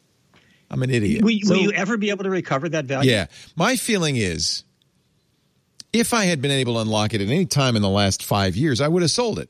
Right. When Bitcoin was a hundred Right. bucks, I would have sold it. So all I've done is gain value. I figure not being able to sell it is the best thing that ever happened to me. And If you were if you were And I- applying for a loan, could you use that on your financial statement Not- as part of your not net if worth? you can't access it. So, so, so I'm figuring here's what here's my plan. This is my my long long range plan. Someday quantum computers are going to happen, and there'll be a computer fast enough to crack this wallet. to crack that password. By You know, then- you're probably right. Yeah, by then it'll be worth millions, You're right. maybe worth a hundred million. So Bitcoin is designed to go to mil- a million a coin, right? Because because a million, it's designed to be at that level of scale. well, there's no limit to what it could be. I don't know. If, right. I mean, because you can because you can do fractional coins at any Right. infinitesimal fraction. And if it's worth a million, you can you can give somebody a millionth of a Bitcoin. Absolutely, you can do it right now. So yeah, yeah. Uh, meanwhile, I'm waiting to see what the IRS says. Is this income? is this long term capital gains? What the hell is it? But only Yeah, you sell. there, as there as you're are holding it, it wouldn't be startups. There, there are startups out there trying to help folks figure out their Bitcoin tax situation. Because my sense, you know, s- same thing with with all the GameStop stuff. You know, a lot of folks who are not exper- you know, experienced traders or have not really dealt with with this stuff are just selling it and not setting aside taxes. So I do wonder. that was actually a story idea I, I wanted to do for CR. You know, what are your tax liabilities if you've sold good. Bitcoin, if Be you've trans- translated it into some other coin. Uh, I just don't think people know that that is that is the case. Yeah, and all these exchanges, whether it's Gemini, whether it's Coinbase, all the you know the U.S. regulated Yeah. ones, they will send you the tax forms come tax Sure. time, and they say, hey, there you go. You know, here's the info. You know, you owe what you owe. You know, good luck. I don't know if folks are thinking about that. I don't even know how the IRS audits it. I mean, it's not like this is secret. If the IRS has your wallet, your account number, they know what you've got. They may, the, the only thing keeping it private is the fact that your account number is not widely disseminated. Although mine was because we put it on the tip jar and so there's a QR. I know. code. I just did my taxes literally last week, and they do ask you, you know, do you own cryptocurrencies? sure. And my understanding is that you know they they just want you to say yes or no. It's not like they're going to come after you and like look into Nicholas De Leon's. You know, it's not like I'm a Well, they might. cryptocurrency millionaire. If I they- mean, But might. the- they might. If they ever audited you, they might, right? I assume the companies yeah. that are holding it are issuing 1099s, which is how the IRS would know. yes, You know, yes. So you're not you're on the hook. They're going to catch you. if you do anything that is a taxable event, like if you just have Right. Bitcoin Sell in it, there yeah. and it's just sitting there, it's not a accruing problem. value or, or losing value, as, as the case may be, you know, there's no taxable event there. But the minute you sell it, uh, boom, there you go. Now you've got a 1099. So right. This is all fascinating. And it's, you know, I just honestly, uh, I've come up with a rationalization for why I can't get to the half million dollars I have in a Bitcoin wallet. And I'm going to leave it at that. I'm just waiting till it's worth 10 million and then I'll crack it, right? I'll buy myself the best thing that ever happened to you. It's the best thing that Losing ever that happened. password. It's the best thing. his call. Yeah. Right? Am I wrong? Yeah. Because I wouldn't No, have you're it. exactly right. Now, uh, Steve Gibson is a little bit of a different story. He, when uh, Bitcoin first started, he created a Bitcoin miner because he was curious. And the next morning, he gets up, there's 50 Bitcoin kind of chunk came out of the miner. wow. He has erased the hard drive. He's he's lost it forever. He can't recover it. So there's no for him. There's no. He just doesn't want to even think about it. Yeah. That's four million dollars or something. What is it now? Two point four million. Yeah. I wonder how many, given your audience, Leo, uh, you know, all this kind of Bitcoin stuff started. It was ten years ago. If you were, if you were reading Slashdot, if you were reading Digg, any of these kind of like mainstream nerd tech sites, like I was, uh, you would have heard about Bitcoin. You may Right. have been a gamer. You may have Right. been mining. I wonder how many people out there in Radio Land have lost a password, have a, have a hard drive crashed. Or something, or or who have been smart and fell onto it and now are sitting on a beach in Hawaii or something. But I bet your audience has some pretty interesting stories. Uh, yeah, I mean, there's there are definitely Bitcoin millionaires and even billionaires out there, but there's also I can't remember the number, but hundreds of millions of dollars of Bitcoin that will be lost forever because people like me forgot the wallet or erased the hard drive or you know, it's it's a Some of fascinating. it, some of the early ones got their their Mount Gox um, Or got ripped off, and yeah. too. Yeah. Yeah. I could have been smart enough to uh, put my money in Mount Gox because, uh, and then have lost it all. So, whatever. Our show today, whatever, whatever. Our show today brought to you by Podium. Do you know about Podium? Podium is so cool. You might have even used Podium and not know it. You go to the dentist uh, or you go to the local bagel store, and uh, as you're leaving, you get a text message saying, Thanks for visiting.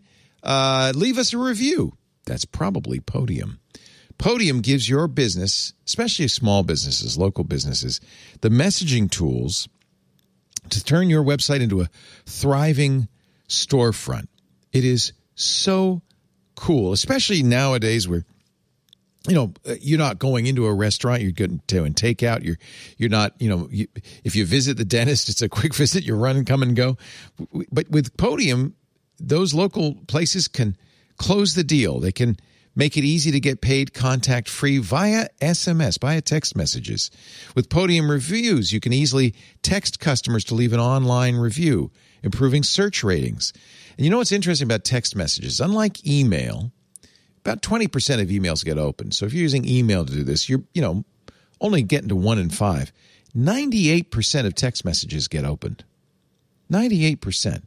And the thing is, if you send somebody a coupon or you send them an invitation to come back, they're going to see that and they're going to welcome your text messages. Podium also offers web chat. You can put that on your website so visitors can text with your team. And your team will like it because those text messages on the website turn into text messages on their phone, makes it easy for them to respond to it. You can meet with customers using Podium's video chat. Anywhere, anytime. Get paid faster over text with Podium payments. And then, of course, for you at the end, Podium Inbox brings it all together, keeps leads warm, responds to feedback. It's a great way to do customer feedback. Your business can easily set up Podium. It, it takes a day or less. Podium's got a full team in place to answer any questions, to walk you through the whole thing. I think this is any small business these days. It's a tough environment. Podium is here to help you encourage people to shop local, to communicate with your customers, communicate with your teammates without leaving home. It's a great way for small businesses to stay connected with their customers safely without the face to face. Podium is everything you need. And look at some of the people who use Podium. I mentioned uh, dentistry. My local dentist uses it, but so does the South Tampa Family and Cosmetic Dentistry. They did exactly what my dentist did as as as their as customers are leaving. They ask, "Oh, don't forget to review us." They collected 1200 reviews averaging 4.9 stars. Dr. Wyatt there said the number of walk-ins as a result of our reviews has skyrocketed. Before we might be seeing maybe 50 to 100 new patients a month, now we're seeing closer to 200. The bridal collection uses Podium. Small store. Lynn, the owner, said, We don't have to take credit cards into the store. We could do it completely remotely. Podium has been a godsend for us in this journey. They've processed over $200,000 in no contact payments. It's amazing. America's Car-Mart used Podium to collect 21,000 leads through their web chat. Uh, TJ, who's in charge of the digital experience at America's Car-Mart, said before Podium, we'd had a contact us form. Remember those little animated mailbox? It could have been days before anybody got back to that customer. Because it's text messages now, it's easy. Our response time is cut down to minutes. I hope I've convinced you. This is a great platform for local businesses, for small businesses, even for big, large businesses. Podium can help you reach more customers, interact with them better, make more money, get more leads. Get started free today at podium, P-O-D-I-U-M dot com slash twit. Just go on over there, watch the demo, see what you can get. It's hard. This this company does so many things. I told them this. I said, it's hard to tell everybody all the things you do. So go to the website, go to podium.com slash twit and uh, see how it can help you. One account could really make a big difference in your business. Reviews, web chat, payments, feedback, customer support, team chat. It, it's all in there. It's all in Podium. Podium.com slash twit. Thank you, Podium, for support. Uh, EFF article kind of got my attention. Remember uh, last week or two weeks ago on TWiT, we talked about the fact that Google has announced uh, they're no longer going to use third party cookies starting next year, nor are they going to invest in ad t- tech or tracking technologies. They know people don't want tracking. So, what are they going to do instead? Well, they've introduced something with the, probably the worst name ever the Federated Learning of Cohorts, or FLoC. The EFF says Google's FLoC is a terrible idea. No one should mourn the death of the cookie, they write, as we know it. For more than two decades, third party cookie has been the linchpin in a shadowy, seedy, multi billion dollar advertising surveillance industry on the web. As I mentioned before, my friend Cory Doctorow says ad blockers and cookie blockers is the largest consumer boycott in history. So many people are using them now that they don't work anymore. So no wonder people like Google are saying, "Well, mm, we're yeah, we didn't like those in the first place." Google's leading the charge, EFF writes, to replace third party cookies with a new suite of technologies to target ads on the web. Notice they're not giving up ad targeting. Some of their proposals show it hasn't learned the right lesson from the ongoing backlash to the surveillance business model. It's a long article. I'm not going to summarize the whole thing, but uh, the idea behind FLoC is instead of individual information about you, Google's going to create a cohort a segment that you belong to and tell advertisers this is what Facebook does. Facebook never gave your information to advertisers, just said, We know men between the age of uh, 25 and 54 who live in Northern California who spend more than $20,000 a year on lottery tickets. Would you like to advertise to them? Uh, that's the kind of information you got from Facebook, and that's what Google plans to do with FLoC. Um, but there are some some issues, I think, with all of this. Uh, do you credit Google, um, Larry, with doing the right thing, or is this just hand waving in the face of a big consumer boycott uh, against t- cookies? I think it's doing what benefits Google. and perhaps harms its uh, lesser endowed competitors.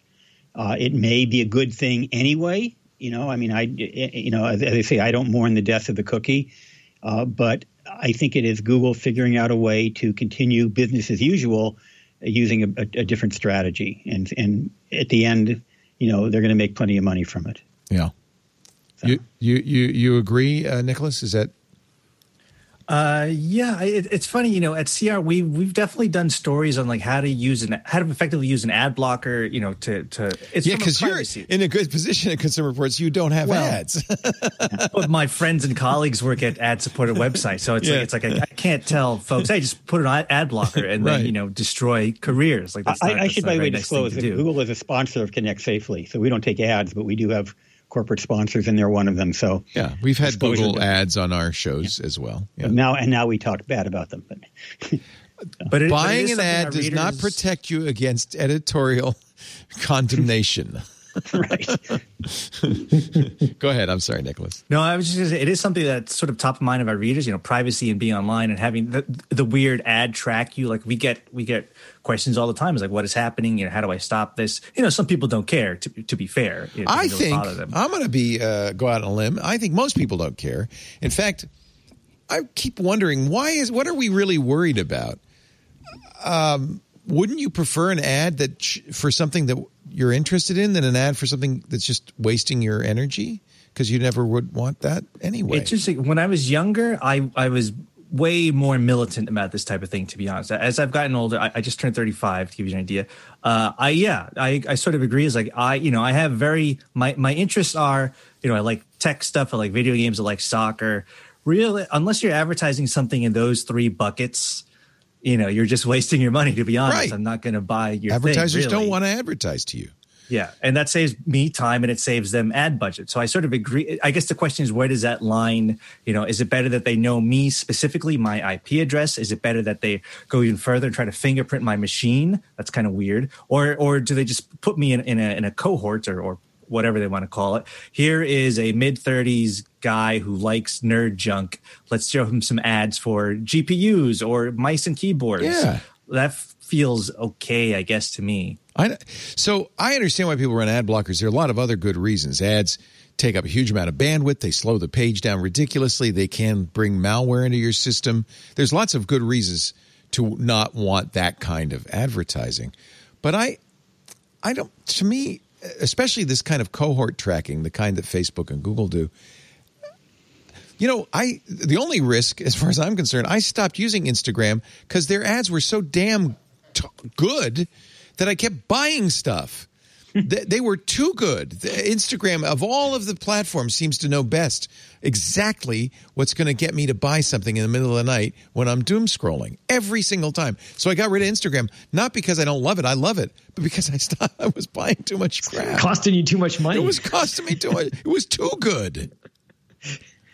And and they do get. I, I think I, the last time I looked, I think they they get three to four x the click throughs on, is it the best? those ads. Is it the most it effective? Is. I believe I believe it is. At least at scale, I, be- yeah. I believe it has the highest click you know, rates. You know, I work for obviously work for ad supported media, but CNET we do consider ourselves consumer advocates, and and as con, as consumer advocates, you know, we certainly welcome the end of third party cookies. They they've overreached uh, over the past decade, especially, and um, but the the the idea of cohorts uh, to the points that, that you all have made there there's some good on the other side of that to the to Netflix or sorry to the Instagram example um, of it, it, does let them target things to you better and provide you useful stuff.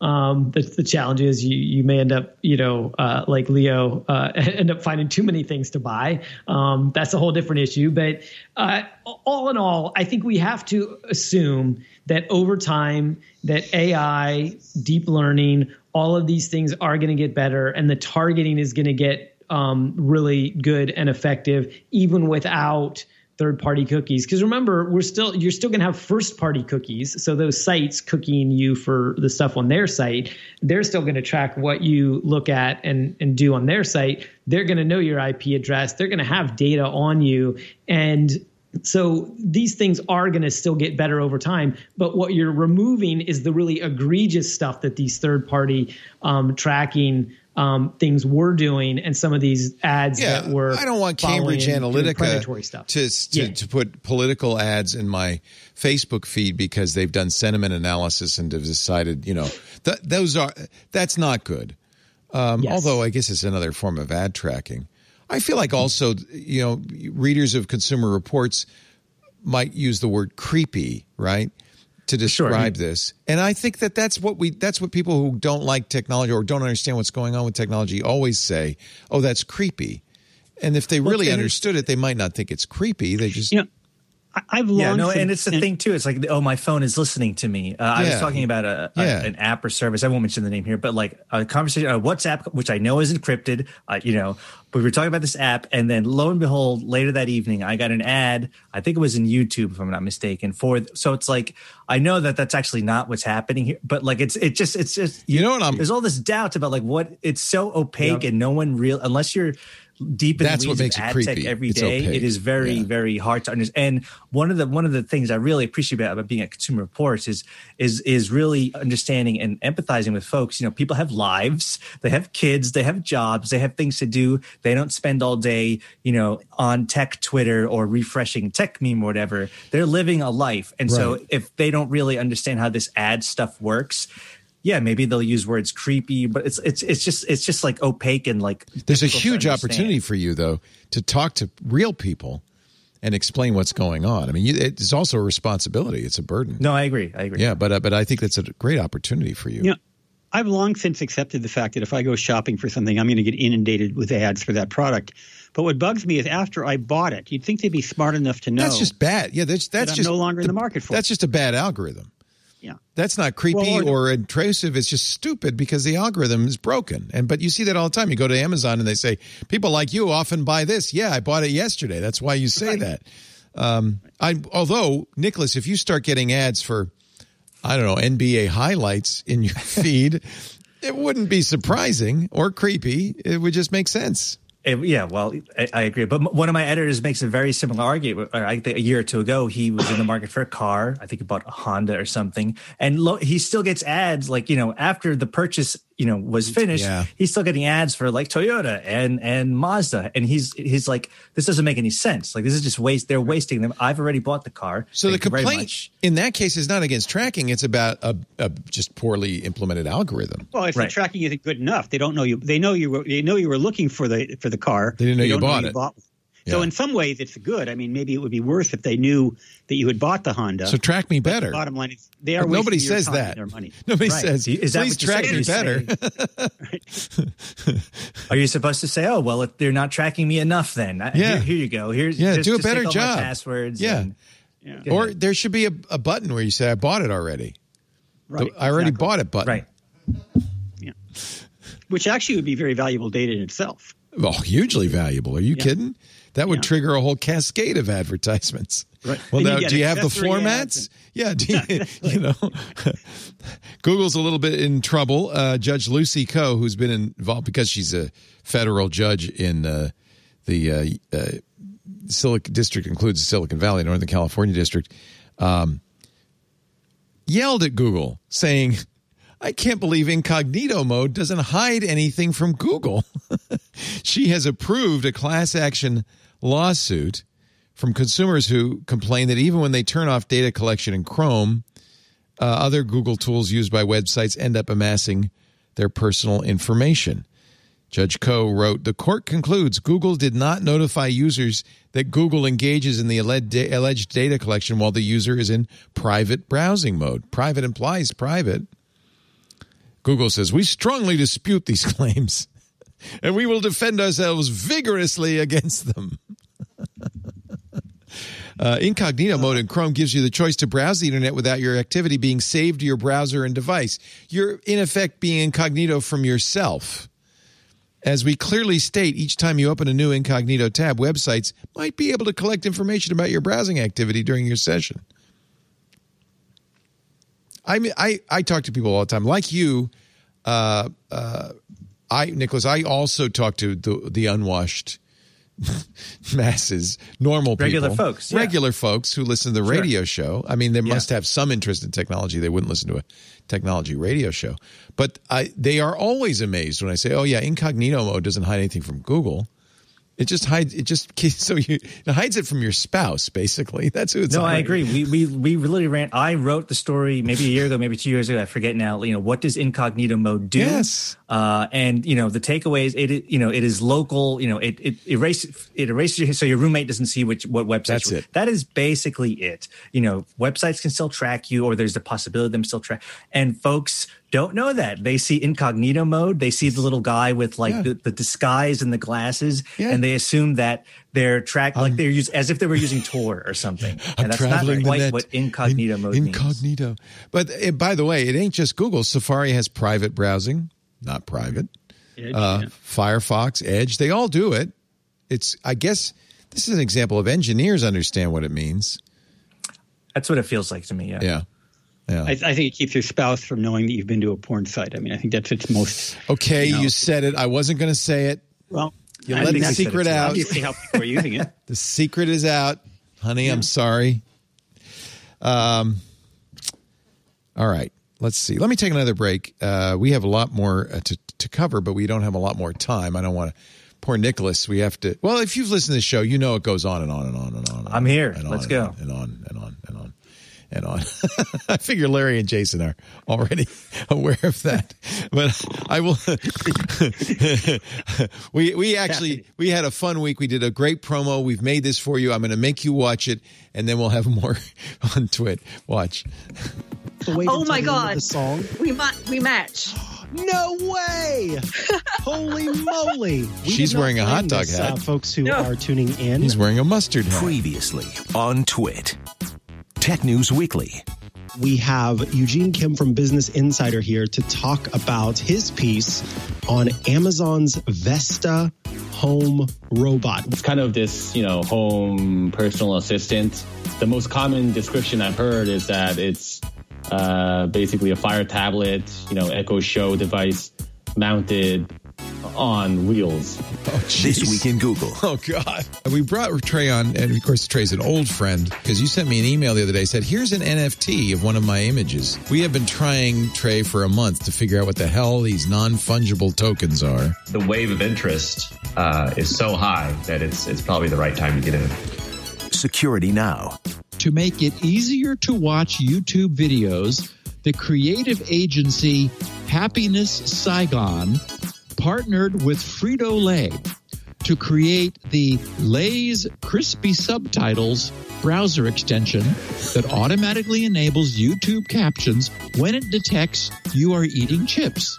TWiT. This is why we have computer technology. this was what it was all meant to do. oh Lord! Ah, thank you, Steve Gibson, for discovering the Lay's crisp subtitle Chrome extension. Our show today brought to you by ExtraHop, the SolarWinds Sunburst attack. Man, what a wake up call in the changing threat landscape. And I'll even add now the Exchange server zero days. Holy cow. Cyber attacks have only become more advanced, harder to detect. And the problem, the problem all these people who run Exchange servers are facing right now, or were hacked in the Solar SolarWinds attack, is is there somebody in my network? Were they able to use those attacks to live in my network? When cyber criminals get past your defenses, businesses need a plan for detection and response. And I think we all understand now that that old model of protection and prevention alone is no longer enough.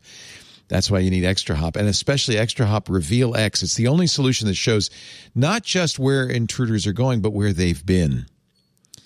Intruders love to cover their tracks. With Reveal X, they can't. You can investigate incidents and prevent them from turning into full blown breaches. When cyber attacks make the news, first question I ask our uh, our security team, in other words, our IT guy, first question security teams need to know. First question you must be asking if you're running Exchange server: Have we been compromised? That's why Reveal X is so great. Get 90 days of record look back, complete network visibility across the data center, the cloud, the device edge. So security teams can actually do an audit. They can actually get real answers and they can get it fast. Because let's face it, response time is critical. In a, in a post compromise world, your greatest chance of stopping advanced threats is with ExtraHop's network detection and response. Respond fast, you'll limit the damage. Respond slow, sky's the limit. Learn more about how ExtraHop stops breaches 84% faster. They've got a great interactive demo you can try at extrahop.com slash twit. extrahop.com slash twit. Something you absolutely need. extrahop.com slash twit. We were talking about Google and their court troubles, uh, Microsoft piling on. I love the little snippy back and forth between uh, Google and Microsoft. Uh, Brad Smith uh, testifying um, in front of Congress this week. Uh, let's see, let me see if I can find his uh, his quotes here. I got too many too many stories, too long of a list of things to talk about. Uh, remember, Microsoft with this Exchange and SolarWinds thing has has really been under the gun. So I don't have the exact quote, but Brad Smith saying, uh, "Yeah, Google has really been killing journalism with its search results. It's about time journalists could uh, could come to Google and say, "Hey, we want some money."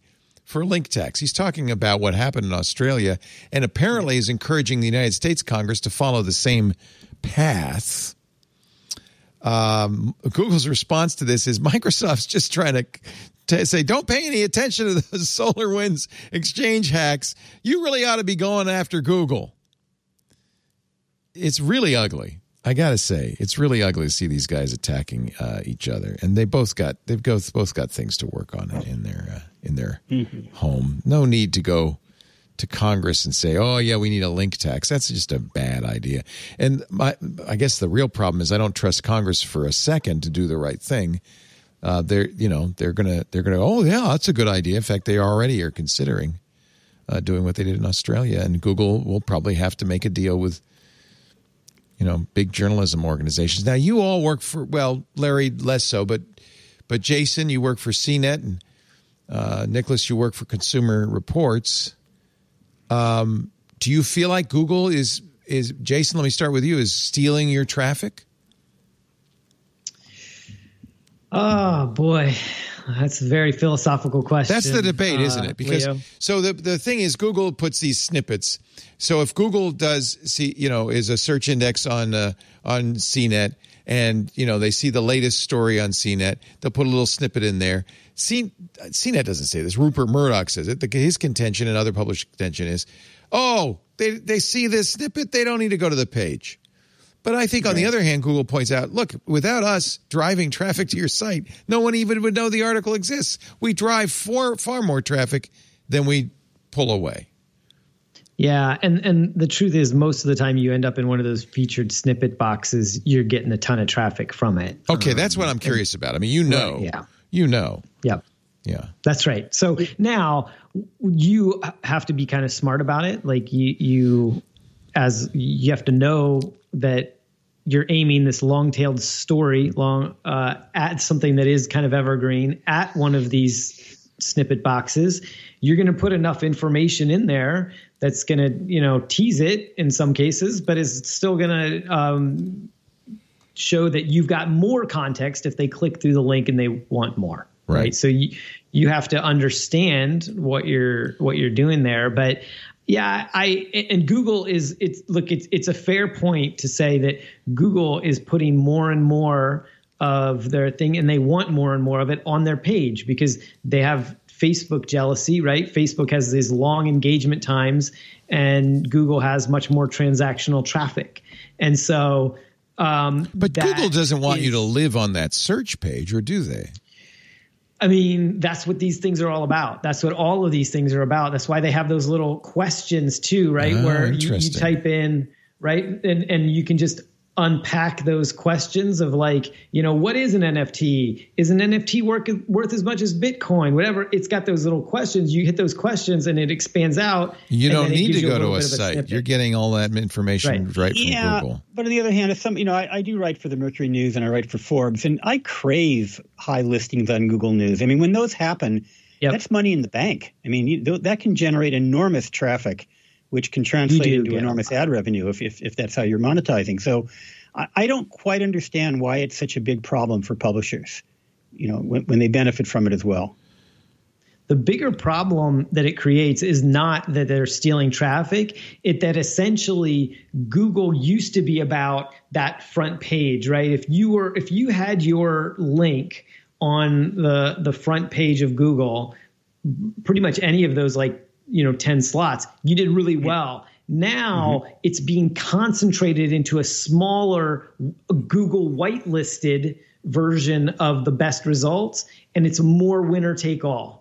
So if you end up in one of those featured snippets or you end up as one of the first two links or you end up in the news box if it's a news article your traffic goes to you know the moon if you're on just you know if you're not in one of those sort of what we'll call like the top three in many cases the top one then your traffic now even on the first page of google is drastically reduced and so google right, you is lost, essentially they haven't taken away traffic from you. They just haven't given you any, right? I mean, have they have they stolen your traffic or just failed to give you more traffic?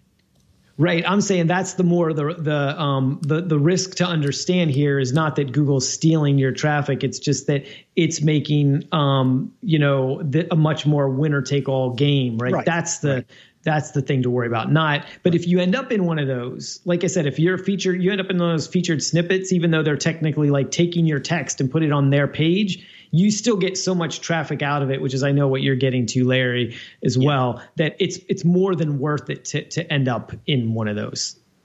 Right. So, on balance, you would rather have Google do that than lose Google referral traffic entirely. Sure. Yeah, like I mean, we're not going to block yeah. Google from taking that. Right. And you could, by the way, I, I I don't know why Google doesn't say, "Hey, you know, there's this thing called robots.txt. You could Yep. keep us from indexing. You don't have to Yeah. show up in our search results if you don't like it." Of course, if you can get both, if you could get the traffic and a fee from Google, so much the better. Oh. yeah, maybe that has something I to would do think, with you know, a broadcaster on cable news, a cable, I mean, on cable like uh, Comcast, you're not only you're getting your your ads are being seen by more people, and if you can get some kind of kickback from the cable company, you know, even better. So that may be the model that they're looking at. Yeah. Google Google called uh, Brad Smith's testimony in front of Congress naked opportunism. Yeah, the claws are out. The claws are Uh, The out. claws are out. I love it when the big guys fight. It's just fun to watch. Uh, let's see what else. Federal regulators. You guys own Teslas. Do you, you sound like you have a Tesla, right, Jason? I do not. Oh, you don't. Okay. He just sounds like he does. He sounds like he does. I- you seem like the kind of guy that I- might have one. I I um long time admirer of what they're doing and probably you know would would likely own a Tesla Right. you know in the future. Or And Larry think. does a self-driving Tesla. Sort of, Um, I I did have one. I now have that new Ford electric vehicle, which has Oh, many nice. of the same features. Do the you- Mach-E. The Mach-E, yeah. Great. Uh, where do you stand, Nicholas, on Teslas? Uh, I don't have a. I str- I think the Cybertruck looks pretty cool. I'm not a car guy, to be honest. I, I don't have any fully formed opinion. I have a Honda Civic, and it drives to like the Walmart to I- work. I, Uh, I don't you're really my kind of strong guy. I have a Honda Civic with 100,000 miles on it. Actually, my mom's Honda Civic literally did have 200,000 miles on it before she stopped driving. The thing, I know you- that- you can't kill it. You just can't kill it. Te- Tesla Tesla forums people are always always coming down on consumer reports because you guys don't gentriflect. Good good for you that you don't. No, in fact, Yeah. it was a shock when Consumer Reports. Uh, I th- what was the? I think they they they downgraded uh, Tesla for Yeah. Reliability upgraded it. And, and then upgraded it, and then. But I think there was also some criticism of the self driving features. Now, it's the NTSB's turn. right. They have filed comments blasting the National Highway Traffic Safety Administration for uh, permissive regulation of driver assistance systems. Uh, the NTSB is the organization that investigates accidents. The uh, National Highway Traffic Safety Administration, the NHTSA, sets the standard. The NTSB calls out Tesla's autopilot for its lax safety practices and says the NHTSA should establish some minimum standards. There are none. And in fact, uh, for the last four years, uh, under uh, then President Trump, the National Highway Transportation Safety Administration largely let automakers do what they liked when it came to advanced driver assistance systems, ADAS systems, and prototype driverless vehicles. Uh, the NHTSA has generally weighted. This is from an article in Ars Technica. Uh, credit to Timothy B. Lee uh, for this one. The uh, N- NHTSA has generally weighted. Oh, now I lost uh, the paragraph. Uh, until there's been a problem before they uh, address it. But the NTSB singled out Tesla specifically. You may not like this, uh, Larry. 16 times in the report, partly because there have been so many, there have been six crashes involving driver's assistance in the last years. Now, four of them were fatal, but how many hundreds of thousands of people have died in that same Yeah. time period? Right. That's that's the issue. I mean, look, I exactly. recognize that that full self driving is far from perfect, and there have been a couple of cases like I've been driving like road hazard, like there might have been a trash can in the middle of the road, and it might not have stopped had I not been vigilant. So you really do have to watch it, but. By and large, it's a better driver than I am. I mean, when I change lanes, for example, I use the lane changing, and I still look around, but I actually trust it more than I trust me. It has more eyes than I do. Its processors are sharper than my- you know, better memory. Um, again, I, I look at it as a as a safety feature, uh, as long as I'm also being vigilant. The NTSB that- said Tesla recently released a beta version of its Level 2 autopilot system. That's that thing you were talking about. Larry described as having full self driving capability. By releasing the system, Tesla is testing on public roads a highly automated AV technology, but with limited oversight and reporting requirements. They say the NHTSA and using should and do using drivers who are not trained. I mean, when Google tests or Waymo tests its cars, I presume that the, the so-called safety drivers are trained and responsible for how they operate it. Anybody can buy a Tesla and be an idiot if they want to. Yeah, And, and, often they do. but there is something Musk mentioned the other day that they actually will take people out of the beta program Yes. if they find that you're driving irresponsibly. I saw that. Do you get Yeah. your five thousand dollars back? No, no, you, no, no, no. Oh, let's not go I'm crazy. in the I, I'm not in the beta program. I haven't been anointed yet. Uh-huh. So I just have the regular so-called full self-driving, which is pretty automated already. But the beta program, it actually makes left and right turns on city streets and does things that the that the shipping version doesn't do yet. I think you know. I see the I see the two competing things. The NHTSA wants to foster this technology, and and as many uh, jurisdictions have done, for instance, Arizona. Uh, we got to. We're going to need this. Humans are terrible drivers, so let's really make it easier for self-driving uh, research to happen. Public streets, yeah, but you, you're not you're not going to learn unless you go out in public. Uh, the NTSB is saying people should not be dying. You need to make standards. You need to set some standards so that automakers can't just do whatever they want. I understand both points of view, really. Yeah. Yeah, I mean Tesla, they did find like there have been, you know, these safety organizations have done because there have been people that have died. Um, they have done these investigations of Tesla autopilot. What they found is it is on highway driving, um, right? It, it is safer than a human today, like the version that's that's out there. Right. Um, so there's that. But I think what this one is getting to is that the the there are no that the the auto the agencies are not setting standards Exactly. for uh, these things, and so you have, for example, GM, um, which isn't in very many cars at all, right? But they have their um, standard, which has on the top of the uh, the wheel. Um, it has a bar that checks to make sure your eyes Yes. are looking straight ahead, right?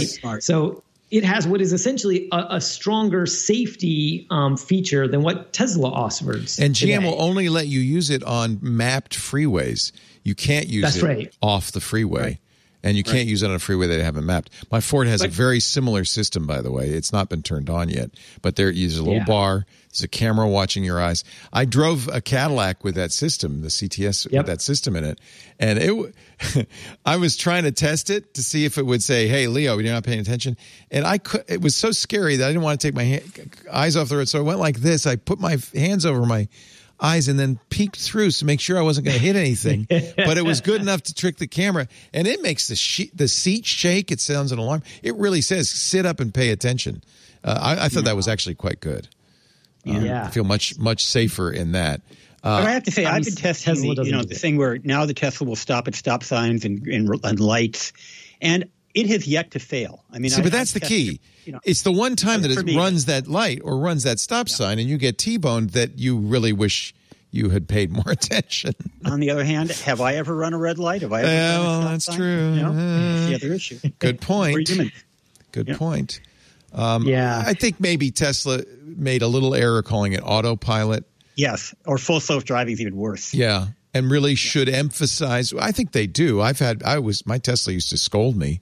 It would You know actually. what gets me mad, and I don't know how it works because I know you leased a Tesla. Yeah, so for I three own years, my yeah. Tesla, and I own my I own my autopilot or full self driving.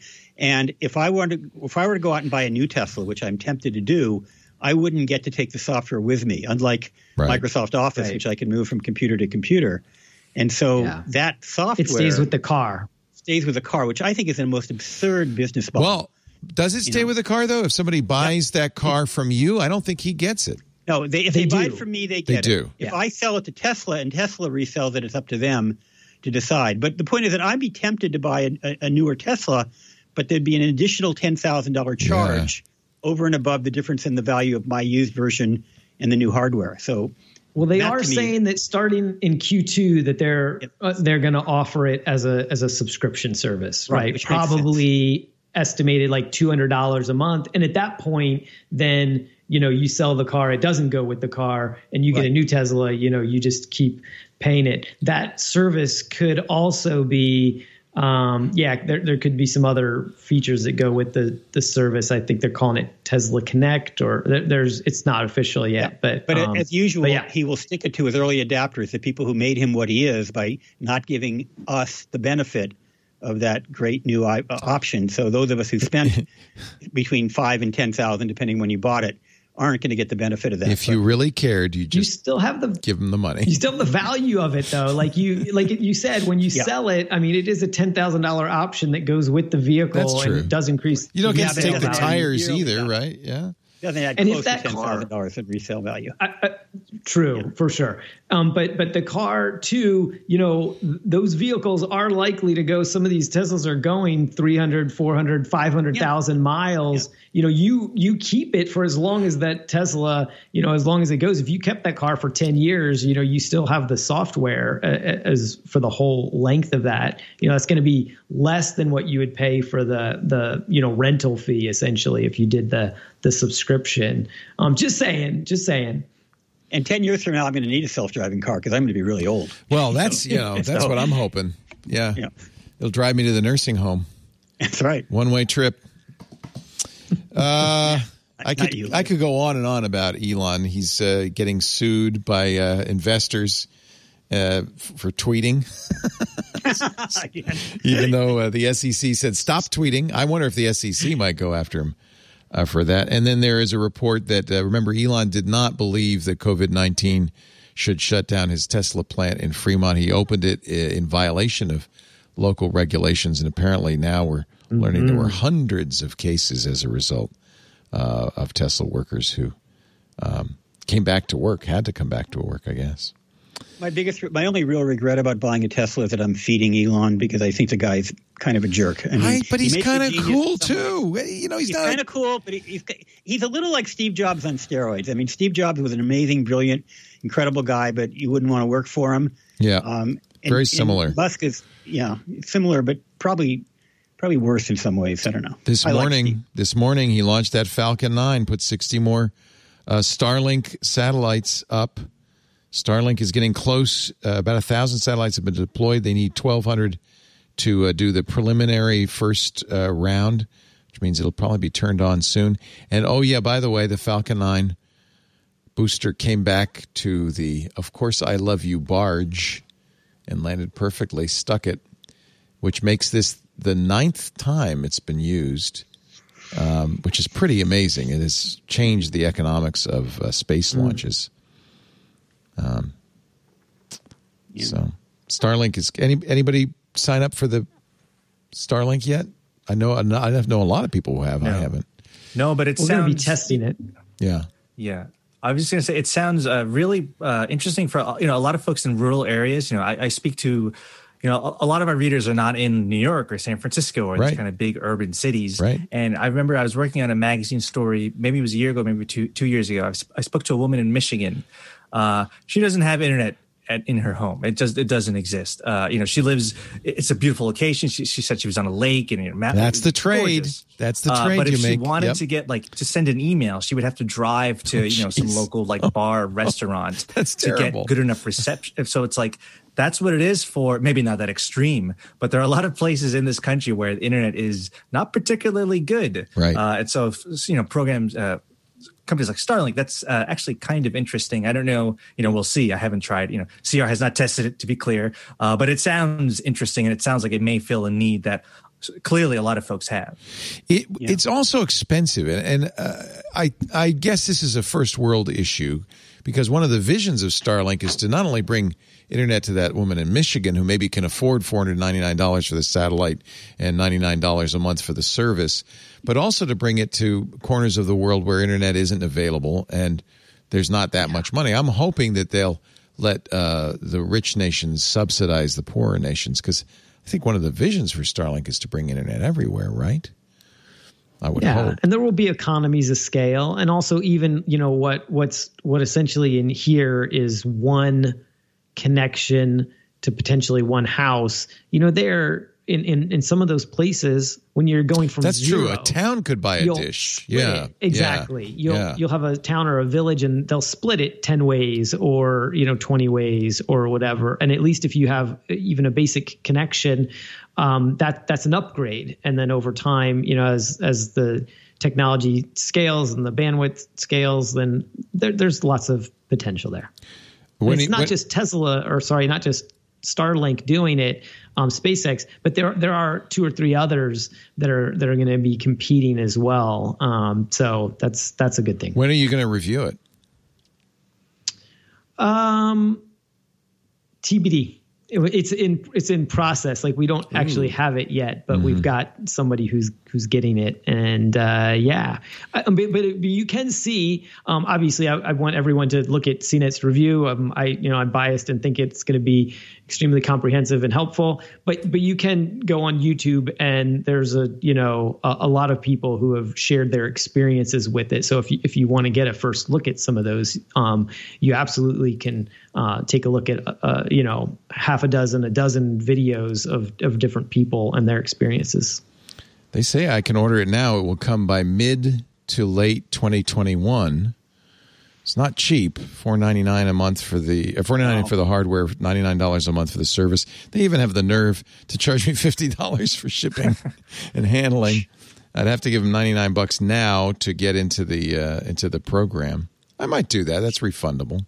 Kind of like ordering a Tesla. It's, it's interesting. Similar model. It's very similar. Yeah. Yeah. Uh, it is refundable, so you know, just like the Tesla, you could. I st- he still has my. I should get my money back for the uh, Model Three deposit I put down a couple of years ago. probably, probably not going to buy it at this point. All right, I might. I think I should order it because I think we should review it. I mean, I presume uh, am I going to have to contract for a year or something, or can I just turn it off after a month or two? I don't know. I'll have to figure. Can it you out. move it? Like, let's say you move. Let's say you had a vacation house in the boonies. Yeah, you should Could be you- able to could you move take it. it with right? you? I would hope so. I think so. Yeah, I mean they're talking about eventually they're they're going to probably build the um, satellite into potentially um, and potentially into like the um, the Tesla semi.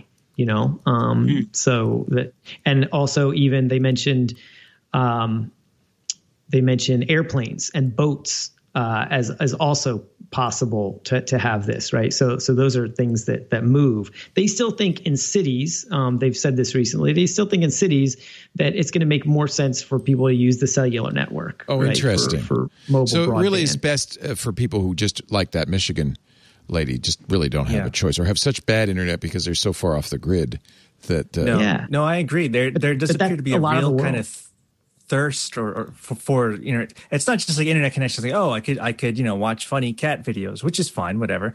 Uh, but like, how much of culture is now just coming through the internet? You know, you can't, Right. you can't watch Netflix, you can't do HBO Yeah. Max, you can't, uh, you know, live stream this show. Uh, it's like so much of, of, you know, compared to 15 years ago, you didn't, you know, if you didn't have a broadband connection, it wasn't necessarily a, that big of a deal. Today, it feels way more critical uh, to just be kept in the loop of what's going on and to like participate in society, to have a reliable, you know, this is that digital divide, which Consumer Reports covers very closely. It's like folks are getting left behind uh, through no fault of their own, uh, and that's and that's bad. You know, not to obviously not to endorse Starlink. I, we haven't tested it. I don't have it. I've seen a YouTube video on it. The guy seemed you know fairly uh, satisfied with it, but like services like that uh, may uh, you know may be just what folks are looking for. it may be the federal government needs to subsidize it like they did uh, universal uh, access to electricity in the in the 30s with the TVA and other uh, things. The House uh, and uh, Senate uh, unveiled a new $94 billion proposal this week to make broadband internet more accessible and affordable nationwide. Um, really, to address that issue of people who are off the off the grid, off the internet, Yeah. uh, and who can't participate in a in a modern economy, Yeah. who can't you know get work, who who can't learn the information they need to be uh, good voters, all of that stuff. It's called the Accessible, Affordable Internet for All Act.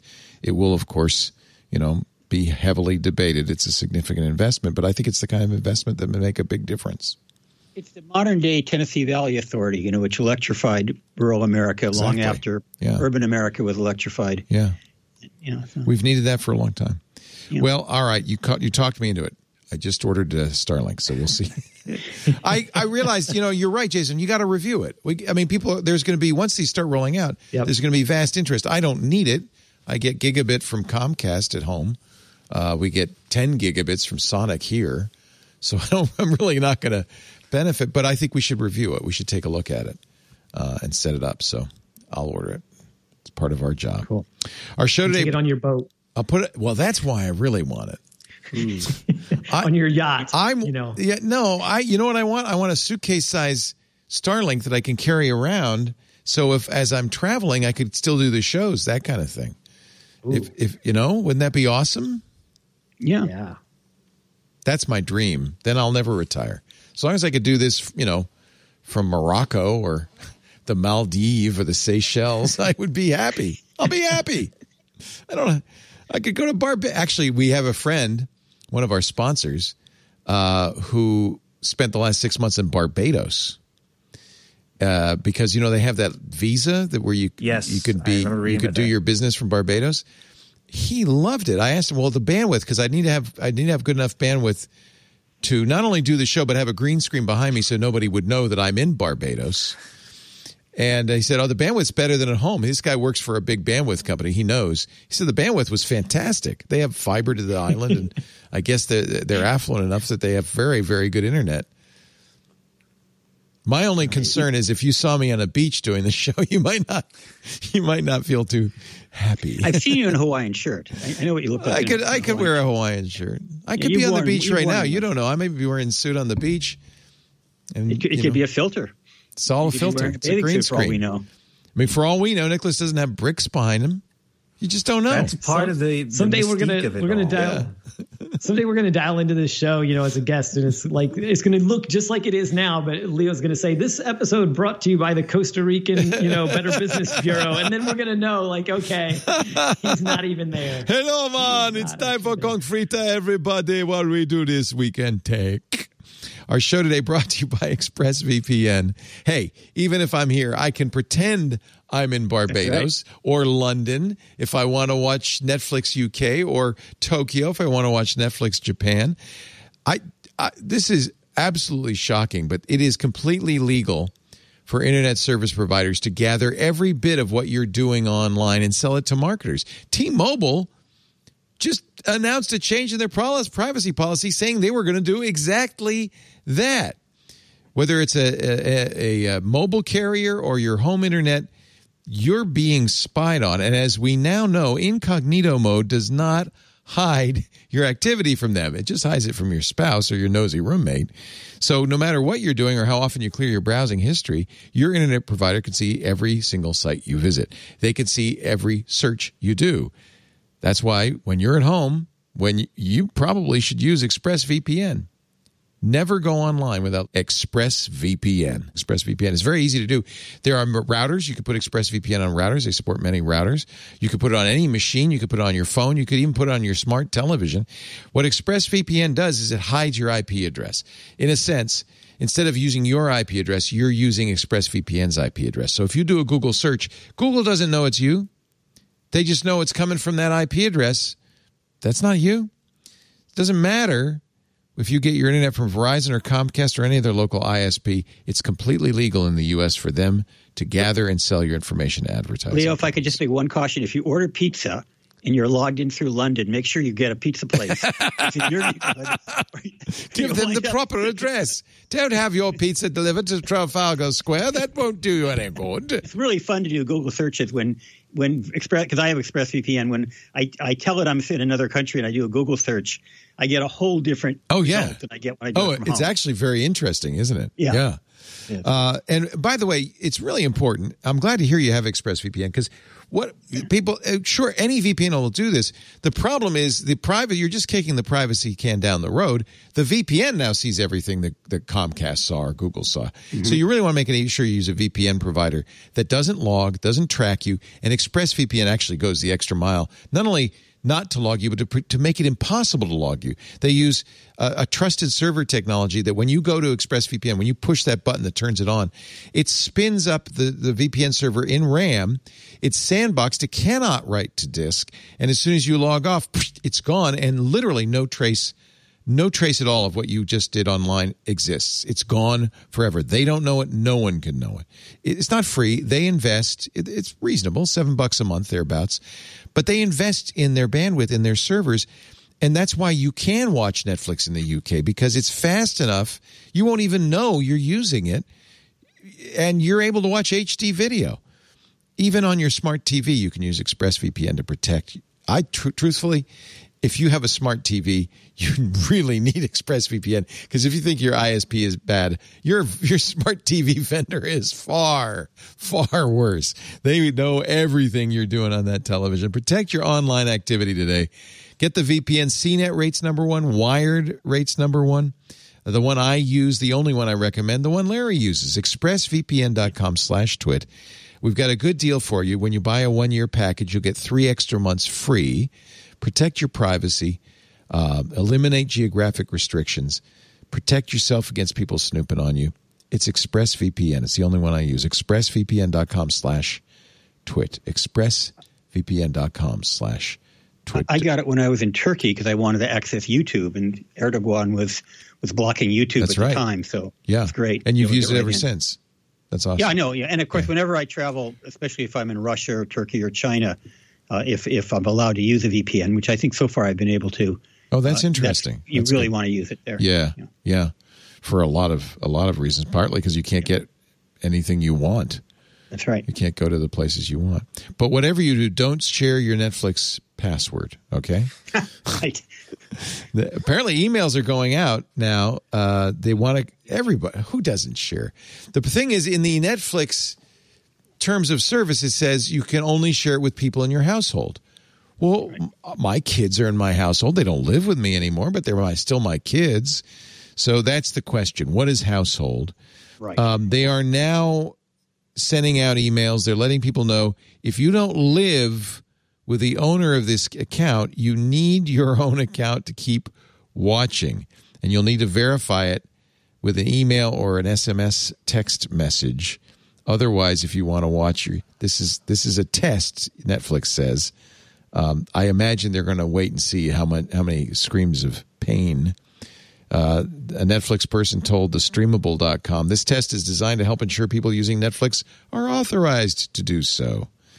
It still isn't clear if users in the test all need to have the same IP address to be in the same household. And I'm not sure what they would do if you were using a VPN IP address. You'll have to let me know. you. They, they might block you. They've been very good in the past. I mean, one of the reasons I use Netflix as an example, uh, I actually inquired because I thought, well, I don't want to recommend something Netflix is against. They said, no, if you have a subscription, if you're paying for Netflix, you can use Netflix Japan with a VPN. That's fine. You pay for it. The only reason they say we don't recommend it is because the video quality won't be so good. But they say it's they- not against the rules. You know, I'm in the same situation you. are. I have, I have adult kids, and they live in their own their own places. But and I think if they were to take away that ability, and we actually pay more, we we pay more to Netflix for the ability Right. to four people log on at once. Exactly. I have a premium plan for that very reason, so they can all You know, watch. enough- there are enough competitors out there that if they start messing around with people, Yeah. I think people are just going to, you know, they'll go off to HBO Max or Hulu or you know, there's a ton of places now. They they no longer have the monopoly on streaming. And I think Netflix has said for a long time it doesn't cost us that much. The password sharing is not hurting us. Now maybe it's starting to. Uh, according to uh, research firm Magid, no relations. He says Yeah. Magid, you say Magid. I say Magid. You say they, they Magid? stole it from me. Yeah. Are you a I- relation? The blockchain. Do I'm you know- the blockchain would protect the word maggot for only. You need to have an NFT. Yeah. Magid measured that 35% of millennials share passwords for streaming. 35%. That seems low. That frankly, seems low. a- I think Magid got some. yes, I agree. That's right. You are on the. You are a millennial, aren't you, Nicholas? You're right on the edge. I think I'm right in the. Uh, I I just turned 35, so I think I am like kind of middle of the road, average millennial. I've always heard that uh, that it's Mark Zuckerberg, who is 36. yeah, he's yeah he's, He's the e- he's the borderline. So if you're older than Mark, you're out. if you're Mark's age There or younger, you're in. They they did some research and they discovered there are three millennials in America who are play, who are actually paying for Netflix. That's probably more are- like it. Yes, I would guess. Um, yeah, I, I can I can say that I don't know any millennial that actually pays for it, but No. you know, it's a it's it's a I'm a test group of one, but but I think that part of it is they they will they will eventually over time, right? As as as it, it's one of the it's like people were saying that oh oh how the housing market is over. Millennials aren't going to buy houses. Well you know it's just an, you know that they aged into it. It is it's fine. Now it's like the housing market is roaring because so many millennials are buying houses. And so it is an opportunity though. I, I really like what larry was saying about it's an opportunity for some of the other um, places to say like look you want to share with your family and and uh, you guys are in different places go for it Who You cares? just pay us the extra family plan Yeah. and we're we're happy to let you do it well, that's you what? Apple That's- does. That's what Yeah, Apple does. That's what phenom- you Google know, does. If, if, if a hundred people are using your your uh, sure, That's But I mean, there should be some reasonable number where they Yeah. look the other way. But but that's the, but that's one way that they enforce that by saying, well, you can only have four streams at a time. So if 100 people are using it, you're not going to be able to watch your Netflix. You're going right. to pretty so, quickly yeah, change the gonna share anything. password. Change your password. Yeah. absolutely. Yeah. Uh, but, but yeah I think one way that millennials can afford it is by buying stonks. That's the key. Get into the stonk market. Uh, I'm sure a few millennials bought Roblox when they went public this Oh, week. God. And if they did, they did okay. $38 billion market cap. This is uh, their first, you know, this is their public offering. They were valued in the private market in January at 29.5 billion. So this is a pretty big jump. The stock closed at 69.50. Um, I don't, you know, I don't know Roblox. I don't know any kids that age. But boy, the, the kid, it's it's it's like digital Legos, Yeah. know, kind of thing. If you go to Um, yeah. connectsafely.org, you can read our parents' guide uh, oh, to Roblox. They're one of our supporters. Nice. And they're Okay. a great company. I mean, we, we really enjoyed Nice. working with them. I wish uh, instead of getting a grant, I got some stock in the company instead. yeah, no kidding. But but no, they're uh, you know they work really hard. and they uh, and they market it well, and they give kids lots of opportunities to spend more money. oh yeah, Roblox, Robux, they call them. Robux. Yeah. Yeah. Yeah. I, I think And the we have thing to think on about how to keep your these kids safe on Roblox, which is you know what That's parents worry about. Yeah. with those investments, it's a little it's a little deceiving, right? The way a lot of these work, especially SPACs, um, the, a lot of these companies that are going and and Roblox. Roblox is a good, solid company. I think it's a long term. You know, if you're an investor, it's probably a good. It's a good thing. But you know, these companies now that are especially high profile, um, have high profile consumer products. They come to market. Um, the people who were the insiders who who paid for the stock and got it at a reasonable price, they make a lot of money because as soon as it hits the market, the stock goes way up, and then almost always in the first year it drops off by like twenty percent. Right. Well, this And might so- really happen this year because Roblox benefited hugely from COVID because all those Yeah. kids were home with mm-hmm. nothing to do. So users were, you know, through the roof. I wonder what's going to happen. Actually, uh, who was it that wrote an article about? Was it you, Larry? About what's when COVID ends, what what the world's going to look yes. like? Yeah, I have a piece in the Mercury News this week Yeah. about what the world's going to look like. And one of the comments I made, I think we talked about this earlier, is that television will never be the same. I mean, what we're doing now, remotely being interviewed by you, is going to is common, newly common It's for the so funny. networks. When this first started, I mean, we're now exactly a year. This is a one year anniversary of locking down. And, uh, you know, all the news channels started doing what we do, what we've done for 15 years. And it was Right. hysterical for me to watch their learning curve progress as ours did. You know, don't let them use those Apple headphones. Oh, I can hear the scritching. You know, oh my God, the guy's off mic. He's muted. All of that stuff. It was really fun to watch. But they've got it down now pretty well. There's no reason to go back to anything else. No, I don't think so. I think there's a lot of examples where, you know, I'm hoping that restaurant deliveries continue to do okay. I mean, I'm, I'm looking forward to going back to restaurants. I hope there's some restaurants still left to go to. left to go to. Um, I had never had groceries delivered before the pandemic, and that's the only way we get groceries I now. know. That's either not going to deliver or change, is pickup. it? Yeah, And I think I'm going to probably continue doing that, you know, Yeah. to some extent. yeah. So there are elements that will stay that will stay with us. And and maybe Roblox will be one of them. Maybe the kids Probably. will continue to to play once. Oh, also telemedicine. I have been to my doctor several times this year without actually being to my doctor. yeah. and it's actually been a better experience. And I, I was telling you earlier, you know, I got I can do my own EKG, I can do my own blood pressure. Uh, pretty soon, uh, supposedly, Apple's going to do blood glucose over your watch. I mean, Just don't Uh, do so your own surgery at home, okay? Yeah, yeah, that's true. I try to avoid that. Okay, Larry. Now hold the scalpel at a slight angle. My wife does do my hair cutting. So Oh yeah, we're know, getting close. You see, it's it's, yeah, it's getting there. baby steps. Yeah. Baby They'll steps. just send a robot to Larry's house, a, a robot surgeon, Yes. and then Yes. somebody with Yes. you know AR will actually perform the surgery. that may actually Um, ha- that may not be so far off. We can It- crowdsource it. See, you know, see who'll give me the best deal on it. you know? One of those little Amazon delivery things will trundle up to your doorstep, say, "Pick me up, bring me in. I'm going to do the surgery." That'll be a future feature. You buy one of these Amazon robots, and it's like now now doing surgeries. So if you need a surgery, your Amazon Home robot will actually do it. You just contract with the doctor, you know, in Minnesota. To, It, to it's a it great topic. We've talked a lot about it on various shows because you know this is there's going to be a new normal. But I do think one thing that's going to happen. I'm pr- I'm now convinced because we were already seeing people do it prematurely. Is people can't wait to go to restaurants, to go to concerts, to just go to a bar and hang out, to breathe on each other. They just can't wait to do that. And I do think that there'll be this kind of this summer might be kind of crazy. I got my second shot a week ago, so technically, in a week from now, I'm as immune as I'll ever be. But I'm going to take baby. My bi- biggest baby st- step is I'm going to go grocery shopping next weekend. Woohoo! And I haven't, I haven't been Party!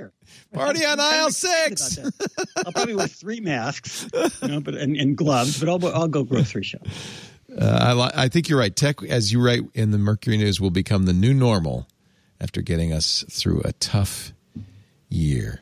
Here's some good news we can end the show with. The University uh, at Buffalo has created a deep fake spotting tool that is 94% effective with portrait style photos. People have been very worried about deep fakes. I, saw, I just I just saw a, uh, a a mom got arrested for creating deep fakes of other members of the cheerleading squad to help her daughter get on the cheerleading squad. and I thought, oh, this has become way too common.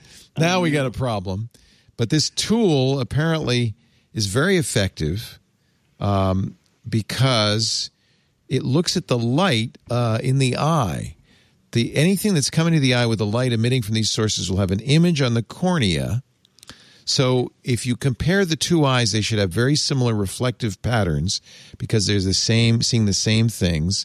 And this artificial intelligence has been able to, by looking at the eyes, figure out if it's real or a deep fake. 94% effective. Good news, I guess. Except for now that we know how it operates, can people then game Yeah, it? of course. of course. Oh well, never mind.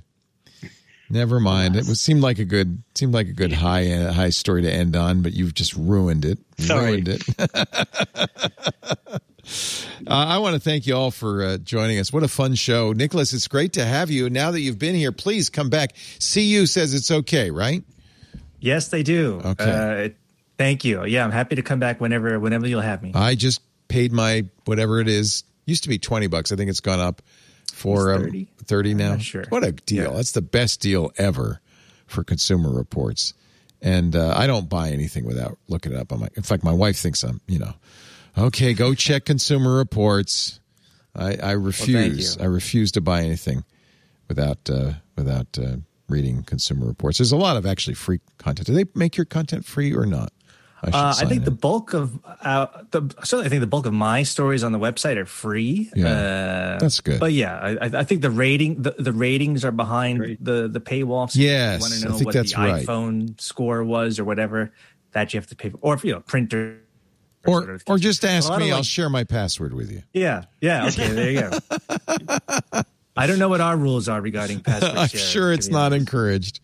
Uh, but uh, yeah, I for I so love it, and I was sincere when I said that it was very much an inspiration uh, when I started Twit uh, on how I wanted to handle reviews and how I wanted to, you know, uh, have this, you know, church and state. Um, we originally, when we started Twit, we didn't want to take advertisers at all. Um, who knows? Maybe we'll go back to some sort of, uh, you know, supported thing. I would I would love to do it that way.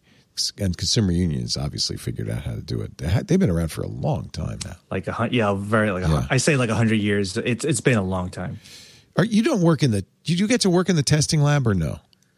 Yeah, the, the testing lab is in the the main campus is in like I said, it's in Yonkers, New York, which is a little bit north of New York City. Uh, everything except the cars. The cars are done out of Connecticut uh, somewhere, Right. Uh, but everything else is done in the Yonkers facility. That's awesome. You know, What computers. do you do with the stuff uh, after you smart test it? Do you sell it to the staff, or who? Yeah, what it? happens to like if so you buy you actually buy the car to review it, you ju- you sell it off to the Correct. sta- yeah. Oh, okay. Thank you so Fair much for being here. Come back again, Nicholas De Leon. Nice meeting you, Nicholas. Yeah, he's great, isn't he? Senior technology Yeah, reporter, likewise. electronics reporter for uh, consumer. Younger than my daughter, Reports. but uh, that's another story. Shows how old I am. Everybody's younger than your daughter, Larry. Larry Magid, he's he's the old man of tech. ConnectSafely.org. He's got JFK's autograph at Larry off my Magid. Actually, I'm so jealous. That that bumper sticker is awesome. Yeah. That is awesome. Thank you for being here, uh, Larry. ConnectSafely.org is a great place to go for parents to understand what's going on in the internet and how to protect their young children there. You've got some really good resources, including that's cool that Roblox, how to use Roblox safely. That's really good. I think a lot of parents look at Roblox, say that's cool, but I don't know anything about it. So uh, it's nice. We will educate you. Family Guide to Parental Controls, tips to remember and manage passwords. There it is, Parents Guide to Roblox. Uh, really cool. Really cool. ConnectSafely.org. Thank you, Larry. And of course, Jason Hiner, the man who elected me president of the internet. Thank you so much. I couldn't have done it without you, my friend. Editorial director at CNET now, and uh, and a, a longtime regular on the show. It's great to see you. Have a wonderful week. Anything you're working on that you want to share with us? Oh, well, we have a little mini package coming up this week on CNET, uh, talking about it's been a year, obviously, since the um, since the shutdown, since uh, Yeah, one year. we all went home. Yep. Um, so, you know, good good stuff. We'll talk about Zoom anxiety in, in that series. We'll talk about uh, the way services have, have revolutionized so many different um, things, as we talked about on the show today. So, yeah, come and check that out this week on CNET and. Otherwise, you know, we're we're covering all the stuff that everybody cares the most about in terms of uh, consumer technology. So it's it's been a uh, a year where a lot of people have put a lot more um, a lot more faith and had to put a lot more faith in tech, and so it's been really interesting. It's been really uh, a fascinating year, and I'm sure that uh, so many things have been changed uh, uh, for the future as well and accelerated. So it's going to be interesting to watch this year as as we do go back to to in person to see which things stick around and which things continue to to to yeah put the put the pedal to the metal. You're right. You're right. And I didn't mention this, but uh, I will mention it for Nicholas. Uh, his latest uh, uh in Consumer Reports is optimize your Wi-Fi networking for working at home. That is very useful, and is I believe that that's free, even if you're not a CU subscriber. Is it? I believe so. I'm logged in, so I I should I can't really tell.